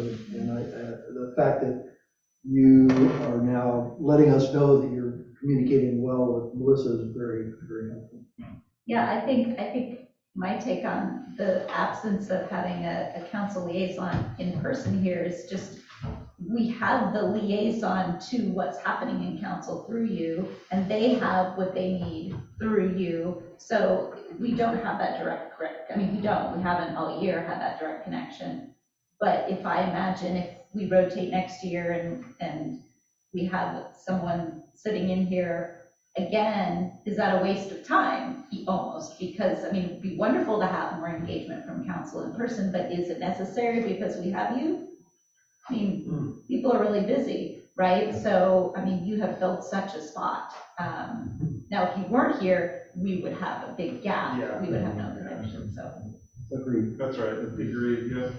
You know, it's almost like there's projects getting done, what the Katie's doing that, you know, you all used to have a lot of, you know, work on, you know, this was, yeah. you, you, things just get done now. Yeah. No, I don't know, y'all support me a lot. Yeah, so. yeah but, you know. It, it's, it's doing a lot more than we ever did or could. Yeah, yeah. It's, it's the last, I mean, it's, yeah. I know, I'm, this, I'm not gonna steer us off topic, but I mean, it's the last meeting of the year, and we should really acknowledge this was a huge game changer here, yeah. getting it, Mark, you're right, it was, it was years of lobbying, and we we got it, you're here, and you're doing a fantastic job, and it, it was the missing piece, and all those things that we, you know, would bring up and we get past, and it, it would just like, well, who's executing this? No one. And now the fact that there's actual stuff being done, some of it just as part of what you're creating and doing, others that are some of our things that are being executed, you know, the ability I'm sure you guys have now to be at teaming with someone on S B thirteen eighty-three, I mean, it's just great. What a perfect segue to our next agenda item from our staff liaison. Well, I, I have one, one more. Oh, you have more, good. Uh, I just wanted to comment on uh, our secretary and, and meeting minutes. Uh, you know, and, and since I was secretary for quite a while, I, you know, I take some ownership of, of that process in a way, and, and I I know that, you know, Nicholas has maybe had some challenges recently, but um, when I went, I realized that uh, there weren't any meeting minutes available from our last meeting. I went to look at the video, and I could hardly understand anything that anybody said. It was very garbled, and the room was echoey, and the audio is just terrible in this room.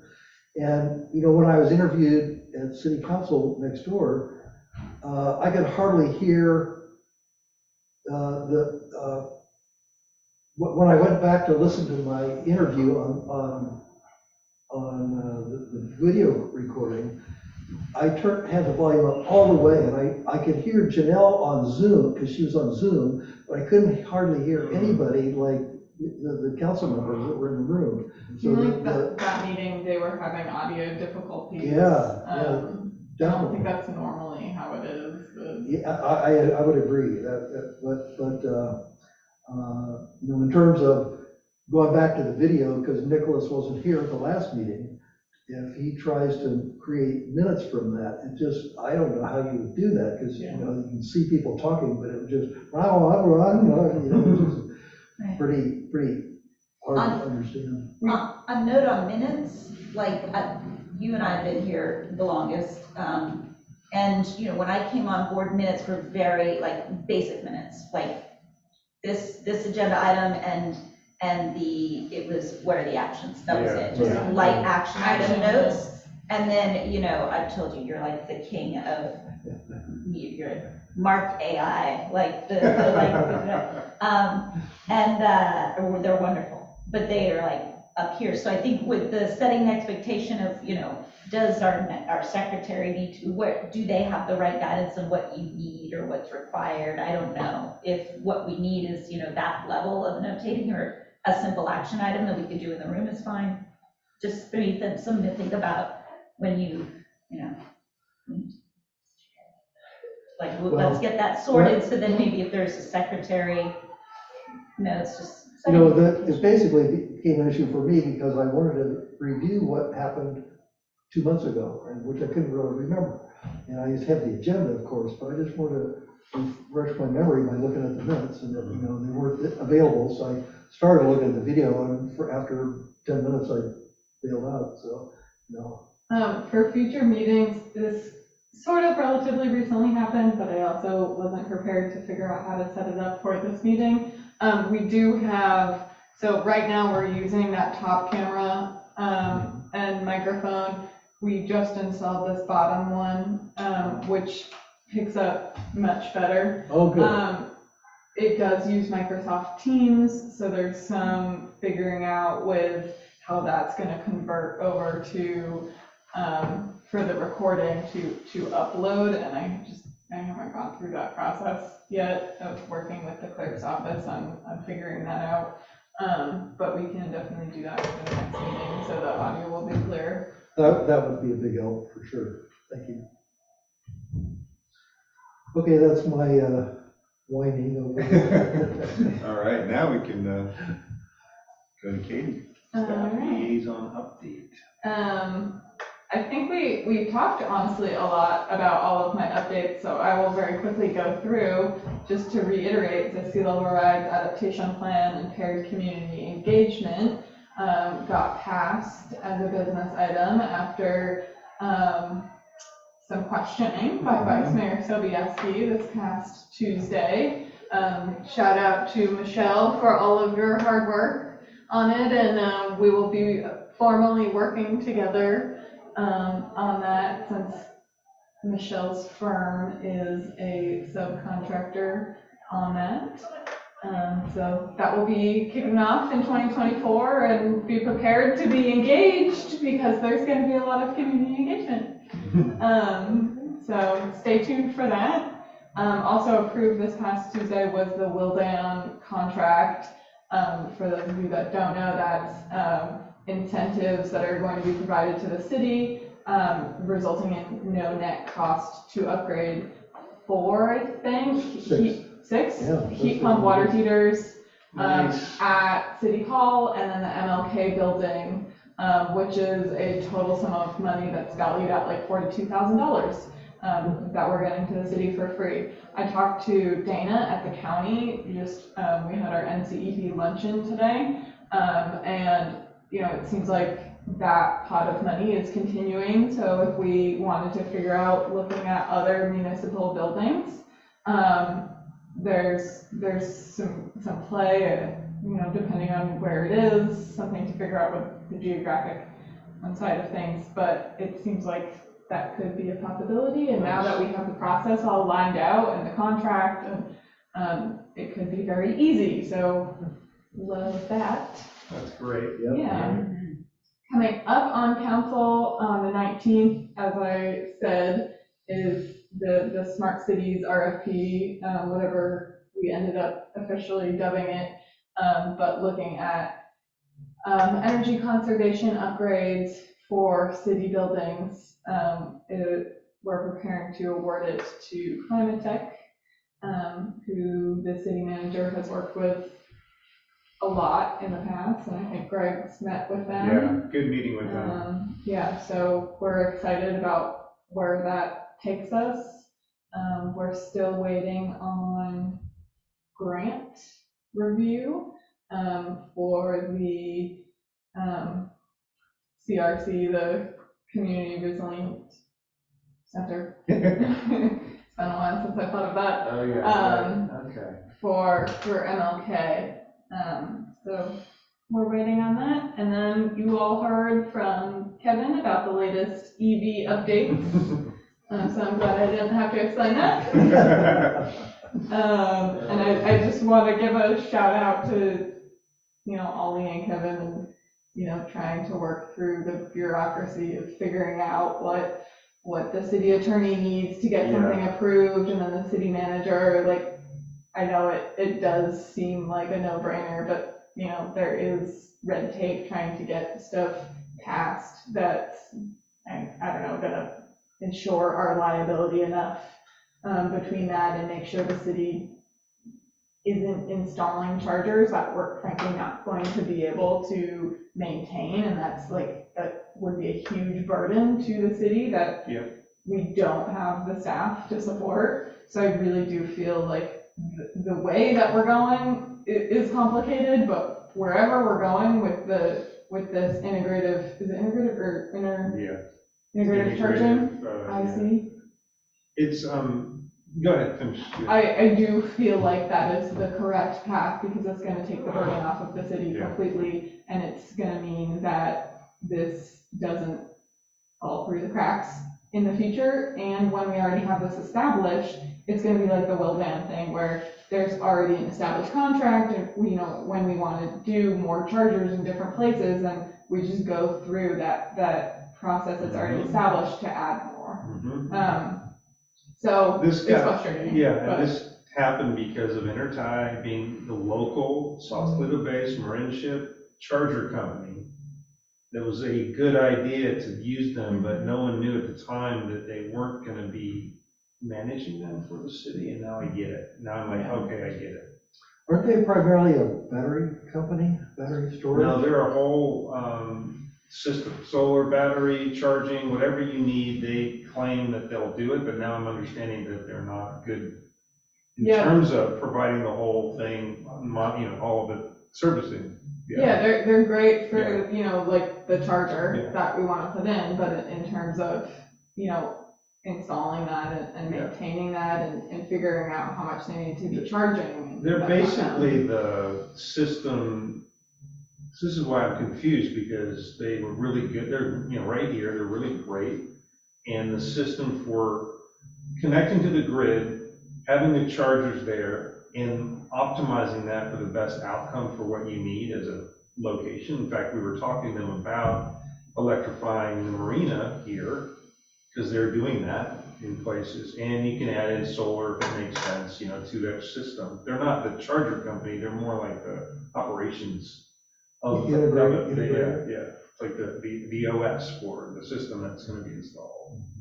Yeah. So it's one of the issues that the city set up a contract with Intertie, and then the, they're obligated somehow we're, to... That's what we're trying to figure out right now, uh-huh. and that's been reignited of figuring that out now that we have more information from integrative charging. Yeah. Um, is the fact that the city did pass a resolution saying we were going to buy chargers from Intertie, and now we find out that it honestly might be easier to not buy them then, from so Intertie. I, I might reach out to Intertie. I mean, it's like they should be able to have a partner company managing maintenance, doing it. You know, they should. Uh, okay, I'll. I'll We've gotten so far with integrative charging, I, I don't know that I would want to yeah. change the process right now. Um, okay, I'll leave it alone. But I mean, I mean, do do what you want to do, but I'm just like. No, I get it. No, yeah. yeah. So now we're starting conversations with the city attorney to figure out, you know, what does that resolution mean? Like, do I mean, we, yeah. Okay. I'm not going to speculate because right. I'm not right. an attorney, so I don't know what the legality of that resolution means, but. That's the interesting that a resolution specifies a vendor. Yeah. Um, I think in this case, it was because of Intertie being local. Right. Those are my updates. Question. Thank you. Um, I know that the reach codes have been uh, on the city council future agenda for quite a while, and they haven't moved up. What, what's the status of that? Uh, I haven't heard anything from. I feel like last time we talked, it was like we need to have the mayor and the city attorney, and I sit all down. That meeting honestly hasn't happened. Um, and we've been full force getting the smart cities thing moved forward, but it doesn't seem like there's been the capacity of figuring that all out. Um, the city manager and new mayor, so Mayor so will be Mayor Sobieski, um, wants to see city council agenda items projected into the future and us actually achieving those to to avoid some last minute scrambling that happens on staff's end. Um, so that's going to be happening in twenty twenty-four. So I anticipate that we can put it on the schedule and that is actually going to happen. So Melissa's term is up at the end of the year? Yes. Mm-hmm. And um, with I R A money, do you feel like you guys now have, you know, enough of a, an idea of everything that's available out there, or is it still a little bit of, a, of an opaque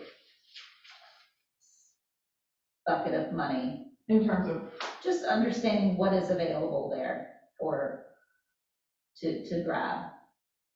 Yeah, I mean, I R A money comes down in so many different types of buckets. Yeah, no, the, it's, it's it's a lot. Yeah, it's a lot of money and a lot of different directions it's going. So yeah. I just wondered if if you know over this year you've been able to unlock particular resources or um people, or you know, you feel like you're fifty percent of the way there in understanding, or or do you feel like you haven't even, it's a drop in the bucket and there's so much more to uncover?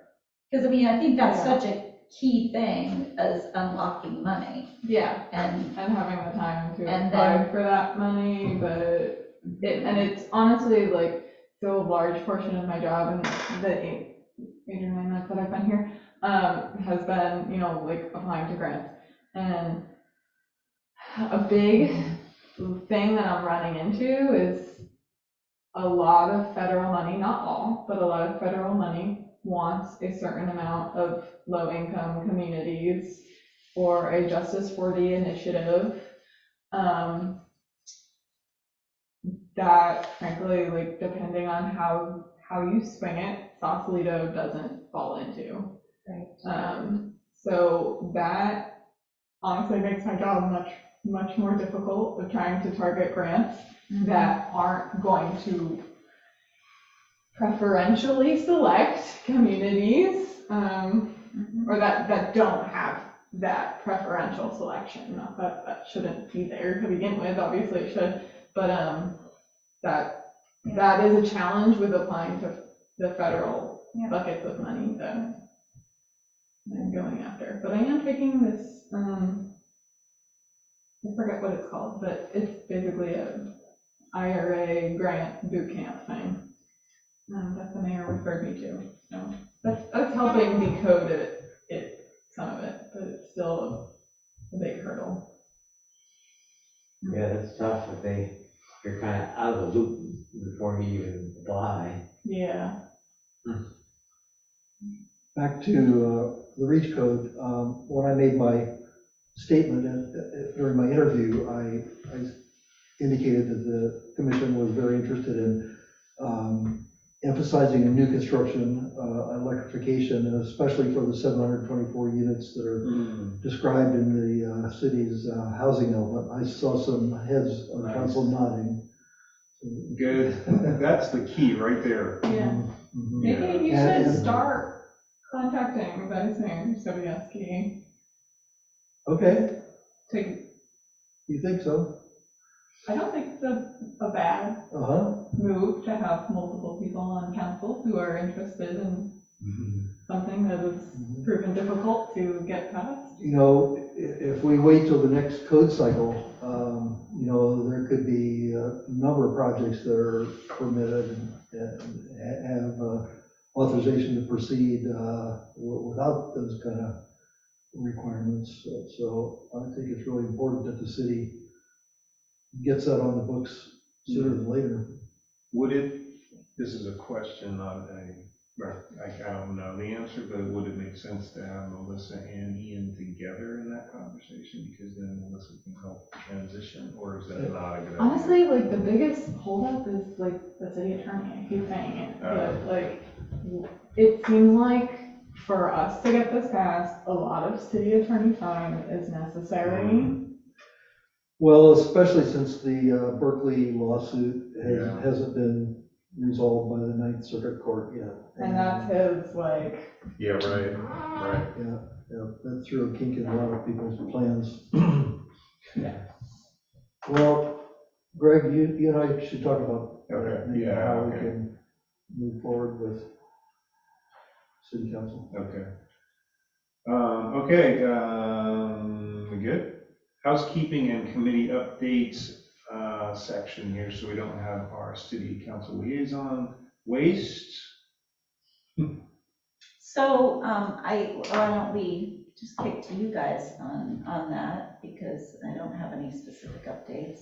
Did you have your hmm? Did you have your meeting with the city manager? Mm-hmm. Okay. Yeah, it, it went well. It went well. We talked over. We we we have to. Um, We have to do an amendment and some, and some cleanup contract for uh, S B thirteen eighty-three, and that's to give us some responsibility. And although some of it's built into the ordinance already, it just needs to be clearly spelled out. But I know, I think you also heard me over the last several years talk about, you know, what we've done with trucks and everything, and S B thirteen eighty-three, and we'd like to get a little bit more time on the contract.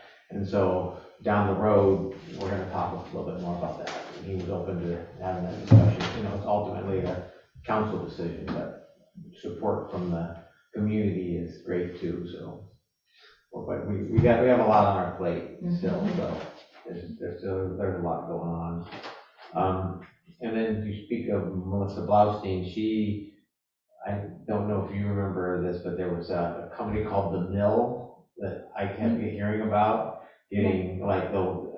I, we met with the mayor and we need to talk, and I was coming from Zero Waste Marin saying, you know, I need to give you a connection. Well, I never got a connection from everybody except from this company called The Mill. Finally reached out, and uh, we have a, a mill in our office kitchen, and it's a composter. Um, it's kind of unique. It's I think they're trying to find a place what to, where to put it, but it composts the kitchen, all the food waste. Yeah. And it turns it basically into dirt almost. And mm-hmm. then you can mail it back to them if you want. They have prepaid, they have just a couple ways to do it. They have a prepaid packaging that they can mail. You can put, you know, after this, you know, couple week process in this, in this can, um, it cooks it, it turns it at night, um, and uh, it takes a while. Takes, it, yeah, so, so, you know, they figure compost is like forty to eighty percent water, mm-hmm. but it completely dries it out. You can mail it back to them. I think they have an office in Washington, and then they put it into chicken feed.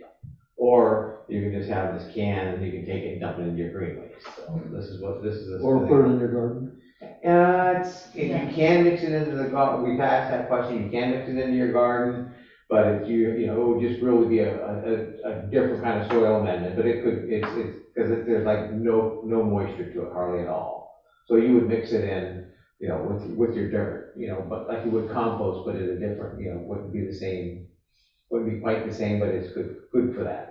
So you, you got for it, as is it like you tested it, it, it works? Everything that's going on works, but then where it fits in is kind of tough, because it, in, in some sense it just becomes like kind of an expensive garbage can. Yeah. Um, because you, you might have to have like a rate, you still have to have, you know, you'd have this, and um, in our system, you could put paper and stuff in it too, and then if you just dump it into the green can. But if you dump, take it, and you cho- choose to mail it back with a pre-mailed um, box, you have to have it completely just food waste. It has to be nothing but no no paper, no nothing. It just has to be yeah. clean food waste. How big is it? It's it's, it's like a pretty good sized garbage the can. The size of a garbage can. Yeah, so it's about this tall mm-hmm. and about that big around. How much power does it use? Uh, I asked that question, and he said something about about as much energy as a dishwasher. So he, he mentioned the wattage, but I can't remember what he said exactly. Dishwasher going every night. That I yeah. So that's that's the one thing mm-hmm. that thing's running every night. And then I I, I I looked after the fact. I wish I looked sooner. It looked like it runs for like six six hours or something. Oh, it yeah, it runs quite a while. Yeah. Yeah, I, it, you know, I'll double check, but I thought that I thought the um yeah, they have they have an app for that. that. They have an app for that, you know. And um, it said something that starts at like well, our alarm goes at seven and something like one thirty. I thought it's done in the morning. So, um, so it is a dishwasher. Yeah, so. Mm-hmm. I mean, it, yeah, I mean, from a residential standpoint, you know, it feels like you've got, you, you've got a lot of, you provide a lot of ease in composting with the, with the combination of the paper mm-hmm. and everything. But for restaurants that maybe aren't, do you see a different, like where it would be they, beneficial they, to restaurants? They don't have buildings? It at that level yet. We asked, they, well, you asked that question, yeah. right? Yeah, they didn't have it at a commercial level yet. Mm. Um, you know, Kim, um, there's also Kimberly that works for uh, Zero Waste Marin, and I, apparently they had a meeting somehow with her, and she said, you know, is it just another step process that the, the you know that a resident or a customer is going to have to go through to you know get rid of their their, their food waste, and what's somewhat simpler. So that that came up, but there's a lot of data that comes with it. I mean, it's, it's Wi-Fi connected. It measures the amount of material that goes into it. Um, so you can still get information. They haven't made the link on how you get the information for S B thirteen eighty-three reporting, but it, it, it can do a lot. But you know, what, what do you want to do with all that information? They they're actually trying to interested in doing some kind of pilot program. Mm-hmm. I, I don't know how it would fit in. So they want to like have an offer, but my understanding is like thirty-nine dollars a month is their, is their subscription, and with that you get the you get this um, you know can or this this this unit, um, and uh, you get the ability to mail it back, you know, if you want, or just use use your own service that you have. So it's pretty pricey. So they have talked, yeah, they've talked to the mayor. She mentioned it to me as well. Yeah, yeah, yeah. Well, she, she's, yeah, she, her name came up quite a bit in the conversation. So I, I haven't, I texted her and told her that we met, and um, we haven't, it hasn't gone any farther than that. And they, they are interested in probably presenting to the Sustainability Commission, I think. Um, it, it, it, I mean, it is pretty cool. I mean, I, I the. It, Let's see, the, the information, um, let's see. Oh, I, I, it's unplugged. Oh, yeah. Well, yeah, power went out. Somebody, yeah. knocked, somebody, somebody came by our office and knocked the power out. Okay. Hit a telephone pole yesterday, and we were out of power plug. Yeah. Oh, no. And so I, uh, when we were running off a standby generator and stuff to just keep some stuff going, and uh, I was afraid if that kicked on. Yeah. So take all your, yeah. take all your juice. Yeah. I was like, computer or garbage can. Yeah. Exactly. So anyway, it's pretty cool. It, it, it's pretty cool, but I mean, I don't know. We're probably going to hear a little bit more about it. Yeah. All right. Um, moving on, public outreach. Okay, I'll run it, run it through quickly. Um, I mean, uh, uh, sticking with the waste theme a little bit, um, the plastic ordinance is now in effect, the county one. So sort of understanding a, a priority for next year. Mm-hmm. uh, I should start by saying that we have set up regular meetings with Katie um, between our now quarterly meetings. We've, you know, had a couple of them, you know, just schedules get tucked away. They're in the calendar, so at least we're forced to connect. Um, one of the things we have done is already, a couple months ago, we set up our priorities for this year, so uh, for next year. So understanding that ordinance now, getting Zero Waste Marin involved with us and tabling and doing all of that and really helping get that message out will be a big priority.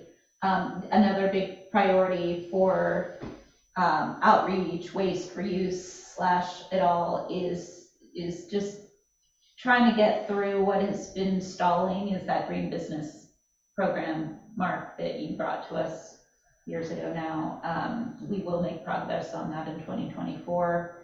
Um, Nick, I think, does have some updates on the doc phone um, thing. I just don't know what they are, but he's, okay. he's not here to present that, so I'm not going to try. Um, for outreach, Uh, we talked about some of the things that we want to do. We, we have this ongoing website resource review that we've talked about. We've talked about the process for getting updates going. So we're starting to try and figure that out. Um, we do feel, and I remember mentioning to this, this you will be the only one that was around at the time, but, or maybe it was when I first became chair, I don't know. Setting up the process for updating the website, we have to be able to involve the subcommittees. They have to be able to give us the content. Yeah, so right. Just saying like, hey, outreach, here's one for you, our X Y Z initiative. We need to be asking the committees, okay, yeah, happy to outreach it, but like, what exactly is the yeah. point? What exactly do you, and, and having that be a little bit more of a lift for the subcommittee so that it all doesn't fall on Katie, on outreach, because yeah. you know, it's just better that way. Um, we want to weave in collaborations more on the website, which, and the funny thing is, is that on our plan, we have Ready, Set, Replace here because we had already engaged them. So my question is, what, for that pilot to move forward, which seems like a pretty easy win, what is, I don't think that's something that has to go through a big old, like, you know, ask at council. That seems like a straight up, yeah, there's no fees exchange, there's no, isn't that, I would be, it's a question for you really as as the sustainability manager. Is that something you could just raise with Chris and just, or, and just Probably. say we're going to do it, yeah, and and do it, and we just get it done and put it on our website. I mean, yeah. it's already there in the plan. Yeah, I think it's so interesting that the number of people that you guys have asked about heat pump water heaters, stuff like that. I get very few emails or people mm. talking to me. So I'm like, do people just not know I exist? Or like, what's going on? Well, I mean, those questions came at tabling, yeah. where, you know, they're walking by and they're seeing the thing and then they're asking versus they're not emailing us. Yeah, you know? Right. Yeah, that's true. It's, and and Carbon Free Homes is going to want to do the outreach. Like you yeah, said. I mean, I mean, so, th this to me is a no-brainer. Yeah, these that, guys. That's a good so thing. Yeah. You, they seem to not have a real direct ask of us. My ask of you is, let's do this, and what do yeah. we need to do for you? Like, do we need to be running it? Wait till yeah. March to run it through? And by the, that's it's like six months before we start yeah. doing it. I just as soon say, guys, can we get that website yeah. live and think, put it on the website? Yeah, it might be nice for them to like come back in March and more formally present, like, you know, what a pilot would look like. And vote on it and stuff, so wait till then. Okay.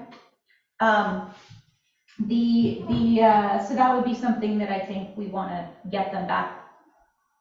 Fast forwarding to future agenda items, I would suggest we, we move to do that. Um, other um, updates, really just needing to reconnect in the new year on going through all of the priorities of subcommittees once everything's set up and everyone's back at the, around the table. Um, what are the needs? Um, E V awareness, plastic ban ordinance, electrification are just kind of the three biggies. Mm-hmm. Um, there is a new phase of the gas-powered landscape equipment ban coming into effect in January, so just making sure that Abbott, I'm, I'm sure Abbott's all over it, you know, being able to communicate that when it happens and refreshing on that. Um, there, the other things I won't, you know, Kimberly has provided updates, and she's out sick today, but she's got a lot going on over at Sausalito Village and Whiskey Springs. So there's, I don't think I need to go down every bit of outreach that's happening, but there is stuff happening. Katie's booked for an appearance at Sausalito Women's Club, um, where I would guess you might have some heat pump questions. um, so uh, perhaps, um, and yeah, so we're engaging their city or Chamber of Commerce. We talked about this oh, yeah. um, when we were tabling, and just the need to kind of kick yep. that off. It's always been a lot of like, we've got to partner with them. I think that should be a main objective in twenty twenty-four is actually yes. kickstarting that. And if yes. you're the one with the relationship, we were talking about a handoff there yeah. and figuring out who's the right price person to take that. The other thing that we did when we had our tabling, which is, I guess, the big update, but I don't need to update you because you guys were all there. um, we all tabled together, remember? Yeah, yeah, yeah, that's right. Um, But I think that was a great example of, you know, a successful event, but we also talked about what we could do better, and that Q R code really was having the plug and play ability to, boom, tabling, we don't have to think about it because we got our Q R code, and that Q R code is going to the website. So it's all about keeping the website updated, decluttering, you know, all of the need for, we just have some basic signage. I forgot to bring it to you, but I will, the stuff's in my garage. I'll bring it to you. I don't think there's an event, but nope. um, yeah, so that's kind of the the rundown. Nothing too earth-shattering, all pretty much normal stuff. I look forward to more tabling events though in twenty twenty-four, because I think we proved that that's yeah. successful, and it's been a while because of COVID that we have done something as big as that, and that's where we get to people. Good. Thank you. Mm-hmm. Maybe we can, our newsletter that goes out, we can uh, talk about, put a commercial, talk about the, the plastic, plastic yeah. ordinance. Yeah, we need to. Yeah, we can do a big, oh, yeah. a big thing on that in January. I'm sorry. No, no, no, no, I'm fine. I was laughing because, I was laughing because uh, some, somebody, once somebody, I said, you know that new plastic ordinance? I said, you know that new compostable, um, container ordinance when you, for your to-go package, that's got to go away pretty soon. You got to get, get on board. Oh yeah, well, our stuff is reusable. It's plastic, and you can wash it and use it a bunch of times. This is okay. It's a no plastic ordinance. Okay, single-use plastics. So you can't have plastics. Well, and and we should talk about offline if anything to do with our ordinance in Sausalito that we had and implemented and with you, and you have all of that that stuff, all those marketing collateral things mm-hmm. on your website. Does any of it not align with the new one? Is anything going to be confusing, right? We don't want anyone to get confused and okay. say Sausalito ban, and then wait, a county, what's what? So eliminating confusion, yeah. and if we need to, that means we have to get rid of all of our old stuff and just put on new county yeah. stuff. Whatever's going to be easier for the consumer is what we want to do. Yeah, because I mean, I think we, we, we pretty much are in, al in alignment with them, but we should probably just maybe just put the count, whatever. Maybe we should just look and see what's out there. We can just, you know, switch it over. So mm-hmm. that's a good idea. That's a good point. There are some jurisdictions in Marin who haven't adopted it, so I'm not really. I think it's like either Larkspur or I think it's Cornadera. Well, do we need to pass some sort of adoption of it resolution? Isn't it a county ordinance? We adopted we already the county did. ordinance. Yeah, the county has it, but that doesn't mean uh, every single jurisdiction has adopted it. We've adopted yeah. it, yeah. but, but we have, so it's yeah. all on that. Yeah. And, and I think an, an idea might be to get Kathy um, back to, because she's Zero Waste Marin, and you know, we know her, we could all go reinvigorate the old outreach committee, bring her in to advise us on those differences. Um, that might be a good meeting to organize in January or something. Yeah, because I think the health department is actually the one that's doing like the enforcement and some of the outreach mm-hmm. and training.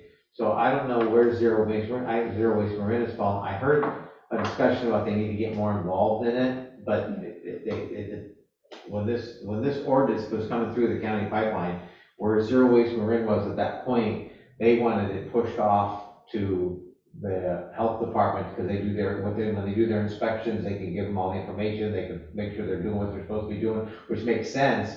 But I think the new management, Zero Waste Marin, wants to be a little more involved. So mm-hmm. I don't know how that's going to fit. That, that, well, maybe Casey, get, looking at you, maybe Kathy can chase down whatever's this real situation there. Right. And, and we had the health department come and present at an M C E P meeting, and it seems like they're the ones. It basically it seems like what you said. Well, they may like be doing it, but they're not out there doing outreach and stuff. They are, yeah. They like are. Supposedly that was like their whole presentation was like, yeah, technically this started on the tenth, but uh.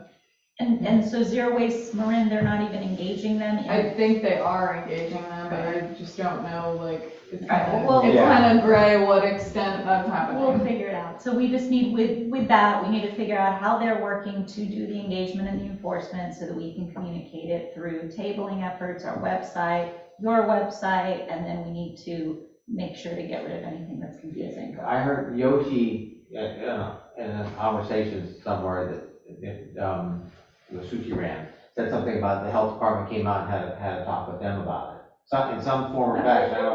Mm-hmm. And then I did talk with another restaurant, and he thought it would be a good idea to get like everybody together and just have a have a, a meet, you know, a meeting or a luncheon or, you know, a little breakfast thing or something about it. So which would be good with the chamber. Mm-hmm. Mm-hmm. Yeah, well, yeah, the well, yeah, because all the people that I'm talking about are big in, mm-hmm. you know, they're all they're big, big in the chamber, chamber, so they could figure one out. Oh, yeah. Interesting. Okay. All right. Onward.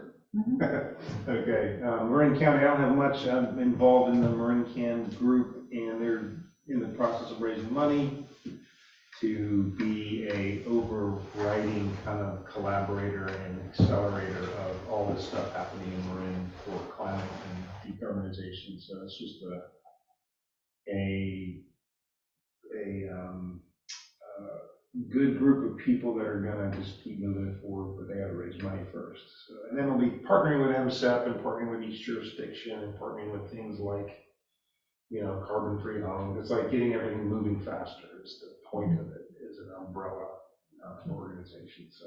So when you roll off the commission, can you just keep coming back as the liaison then through your role with Marin County? Probably can, yeah, sure. That's a good idea. Yeah. Yeah. Okay. That's my question. Good. Um, all right. Water. We don't have any. Uh, Michelle, I get. Yeah. Just. Okay. Yeah. Okay. Nothing on water. So energy. We talked about the the uh, ordinance, but do you have anything else? Or? Yeah, I have a short PowerPoint if it will, if it will work. So you know, I I've been attending the uh, Marin County Electrification Roadmap meetings. There have been three workshops since August, and uh, the, the third one was the final one. Uh, I, I found this graphic just to uh, you know, show the breadth of, of uh, electrification options that, that exist, and I'm not going to go into any detail on this. You can see what it's all about there. So next. I like that. Yeah. Yeah, yeah. I like this graphic. And, and it sort of it helps with the um, can you go back to the graphic? Yeah. It helps, like, to someone who's just learning about it, understanding, wait, how do these work together? Uh-huh. Um, how can I have one without the other? Um, you know, can I just choose to do some? I think those are the questions that people have. So understanding the relationship between everything, or what do I have to get to have one but not the other? Well, like, I'll just point out a couple things here. On the air source heat pump, there's two components. There's the indoor component where the heat comes out of, or the, the cool comes out of, and the outdoor condenser with the fan that you've all seen on the outside of buildings. Mm-hmm. And that's where the heat either comes in or goes out on the other side.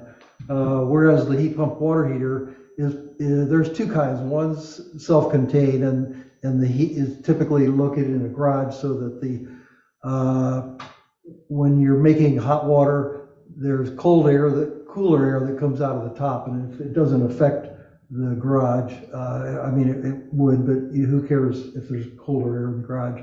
Uh, if this is located indoors in, in your home, then you'd have to have a ventilated closet of some kind.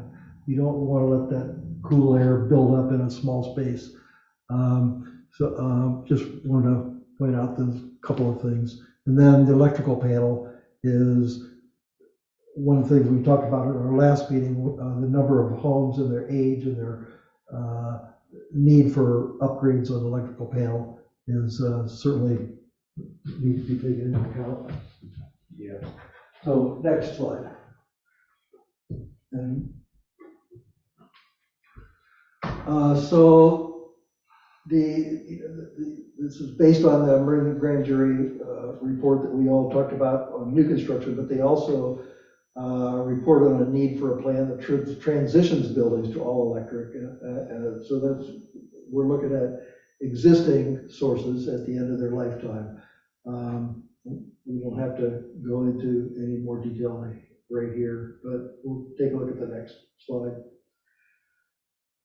Um, the timeline, uh, as I said, I've been attending the three workshops uh, since August, and uh, the final draft of the countywide electrification roadmap to, uh, to phase out existing sources of uh, gas appliances uh, will be completed this this month or next month.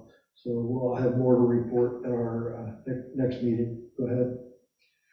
A couple of things I learned at the uh, last workshop is that uh, the Air Resources Board, CARB, is banning the sale of all new natural gas heaters and water heating appliances by twenty thirty.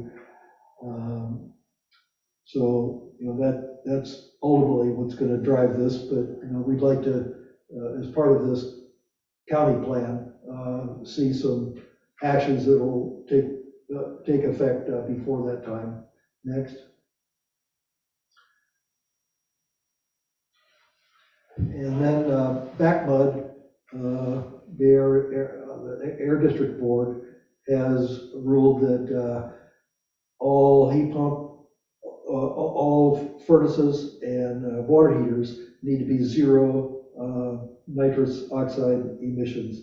So that, that means basically by twenty twenty-seven, uh, there will be no, you won't be able to buy a, uh, uh, you'll have to have a heat pump water heater, and, and by twenty twenty-nine, all heat, well, space heaters that are new and replacement will have to be uh, heat pump space heaters.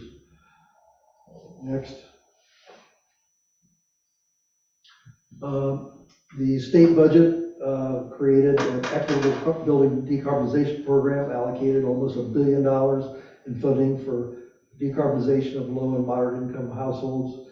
Uh, these uh, upgrades include installing zero emission electric heat pumps for air and water heating and cooling. Next. Uh, the Building Decarbonization Coalition is uh, uh, working with the uh, California Public Utilities Commission to create this neighborhood decarbonization program. And many neighborhoods that have aging gas pipelines and distribution systems will require significant upgrades to maintain service and safety. By targeting these neighborhoods for electrification, these costly gas upgrades could be avoided, and ideally those funds would be directed toward community scale electrification. And I don't know if this little video will work, but uh, let's find out together. Um, it's quite short.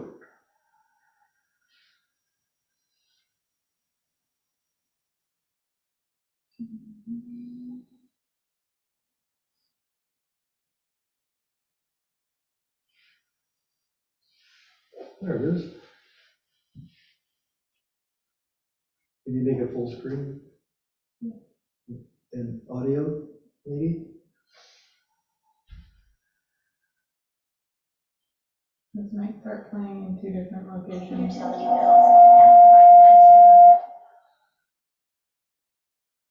Well, you can read the uh, we can just read script, it. I guess.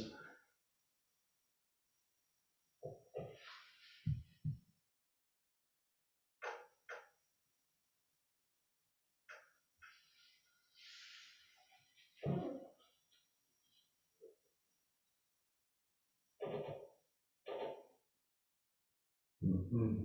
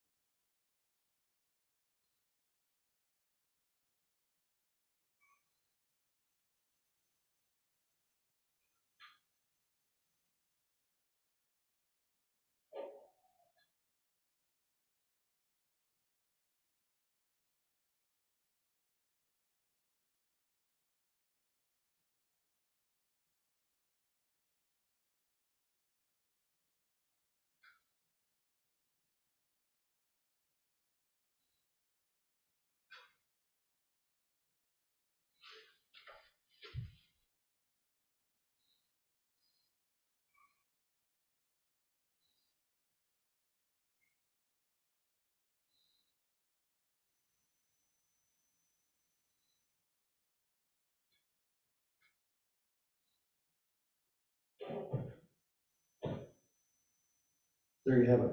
Yeah. So my question is, um, P G and E has the information about how old their gas pipeline and distribution systems are in any any town or any neighborhood.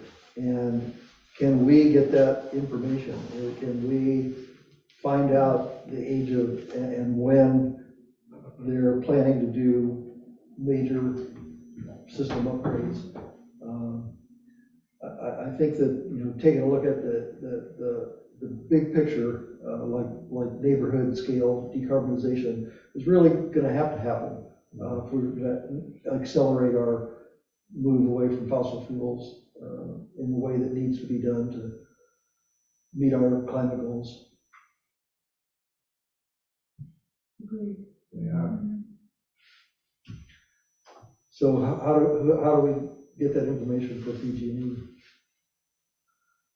Katie. uh, good question. um, we could try it. I mean, yeah. Um, do, we, do we have a city li liaison with P G and E, or do P G and E have a somebody that? We have like a community. I don't know what it's titled. Community affairs yeah. specialist. Yeah. You can start there. Yep. Mark Van Gorder, I think is his name. Um. Yeah, this is really good because, yes, the city can start by asking him. Be, be great to like share that video with him. Yeah. To say, we're thinking about this. We want to talk to you. You know what I mean? Yeah, yeah and, and some of this dovetails with, you know, work that M C E P is yeah. trying to undertake, writing a letter to P G and E. Talking about our plans to electrify our municipalities and, yeah.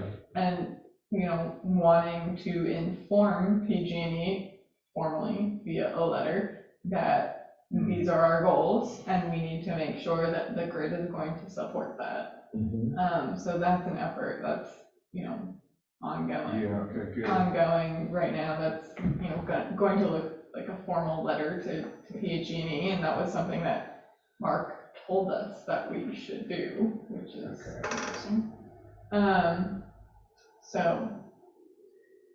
Yeah, certainly having uh, the, the grid be able to support future electric, electrification is very important. Yeah. But this is the first time I've really thought of the aging gas infrastructure, yeah, right. and you know that's going to take a lot of money. Well, yeah. You know, P G and E is going to have to spend a lot of money. Why don't why don't they instead spend that money to upgrade people's ability to use electricity? And just, I mean, as a comment about that, anything they do in their infrastructure where they make profits, they're happy to do. Mm-hmm. So it takes the communities to tell them, give them the direction, like what your the letter, to get them off of the gas infrastructure, because, you know, just what you're saying. But they, they'll go around and put in a bunch of new gas infrastructure if they're going to make profit. Right. That's how they make the profit. So yep. it's, anyway, yep. the whole energy world that I'm involved in makes me nuts about that. Good. Thank you. Good. Okay. Um, transportation. We already heard about the chargers, and there's nothing else in transportation this time. Did you watch City Council this past?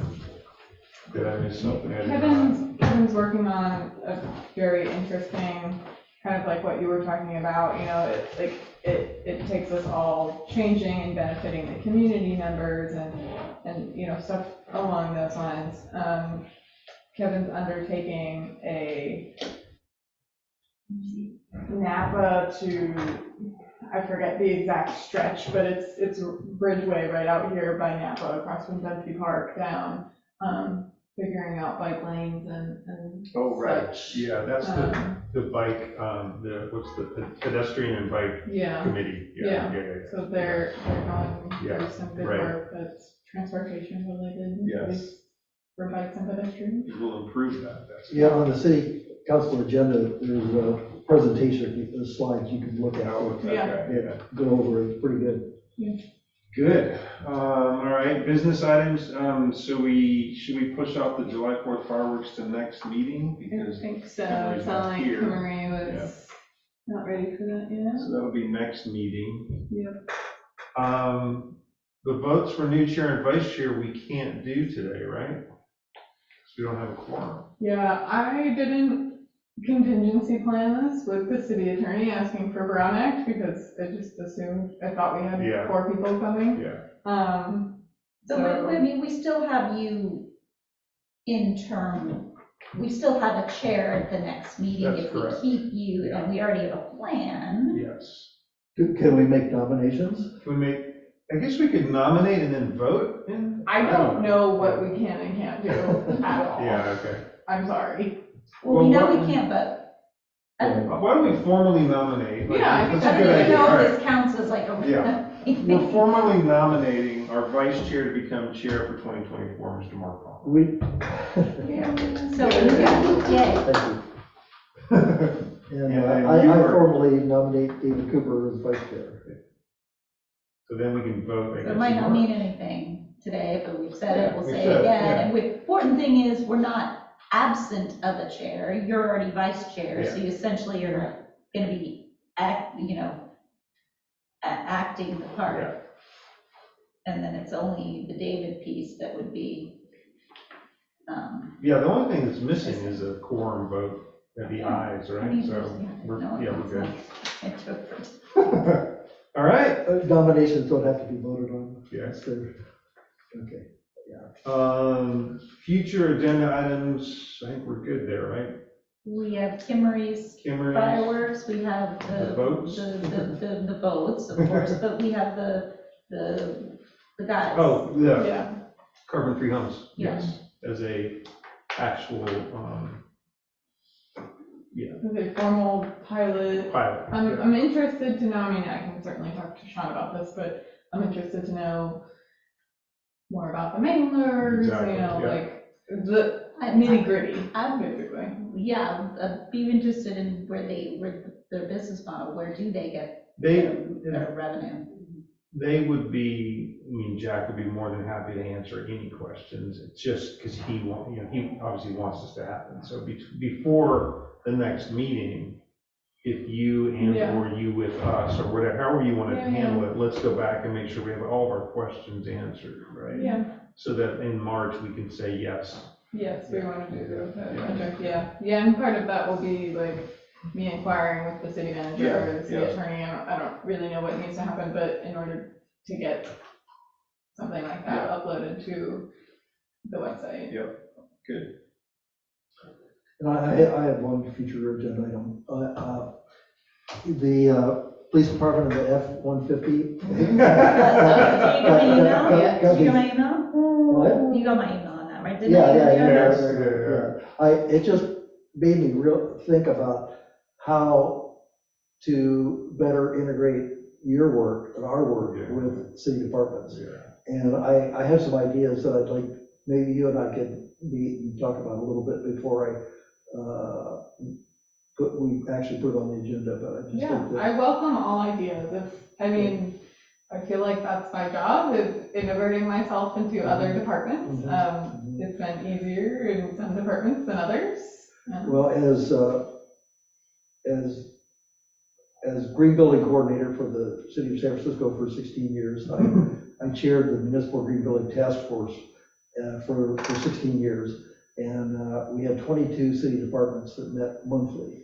Um, I wasn't the director of any department, but they, you know, the directors were responsibility for responsible for uh, appointing somebody on their staff to attend these meetings. And you know, we wouldn't have every twenty-two departments represented at every meeting, but you know, it got pretty large where we, you know, and members of the public were invited. We actually had, it was required that we have a public member appointed by the mayor to to attend as well, and uh, it. It, it, when I first started my position there, I thought it was just an unbelievable chore to organize these meetings once a month. But after a couple of years, I realized it's such a valuable tool to get everybody on the same page. And, you know, the, it takes a while, but that, that information does percolate through once you get somebody from every department on a regular basis, be, hearing presentations and and seeing how they measure up with other departments on what, what they're doing. And, you know, we had the fire department, the police department, the park, record park, the port of San Francisco, uh, you know, yeah, yeah, yeah. the health and human services, everybody, you know, we had a lot of participation that was very, very valuable. So, you know, I'll, I'd like to talk to you more about that. And, and there's, there's, there's two issues specifically now this year with the, with the police department. The, the, that's where the is, or no, did it roll off the police department? No, it rolled off the police department to the code guy for the leaf blowing. Sorry, um, I'm reading my um, mind. Yeah, leaf blowing. Leaf blowing, yes. The, when you call in the beginning, it was going to the police department, but then it was, now it's to the guy that needs to get in his car and go there and like hear it. Okay, so never mind, it wasn't the, yeah. Well, they have a, a new code enforcement officer or that just yeah, does all that stuff? He started it's, maybe a few months before I did, but he's just recently been able to actually issue citations. Um, has has there been a leaf blower citation? Not that he's told me, but it's been maybe two months since I've actually asked him, but I think he would tell me. Yeah, we got a lot yeah. of money. Yeah, of I think it would be gotten something like that. Eleven. Yeah. Yeah. Let's do that. Okay. Are, uh, are we? I gave I gave some to Lauren. I gave some to Lauren, but here's some honey. It, it's uh, it's it's it's from a place we have up with our kids up in Petaluma, but it it, it was the moisture content was I love low. The, I love the name. Yeah, Christy Critters. That's great. It, it came it came back. It came. It's from a. Like, is the meeting over? You're. Oh yeah, sorry. Uh, we are adjourned. Thank you. Thank you.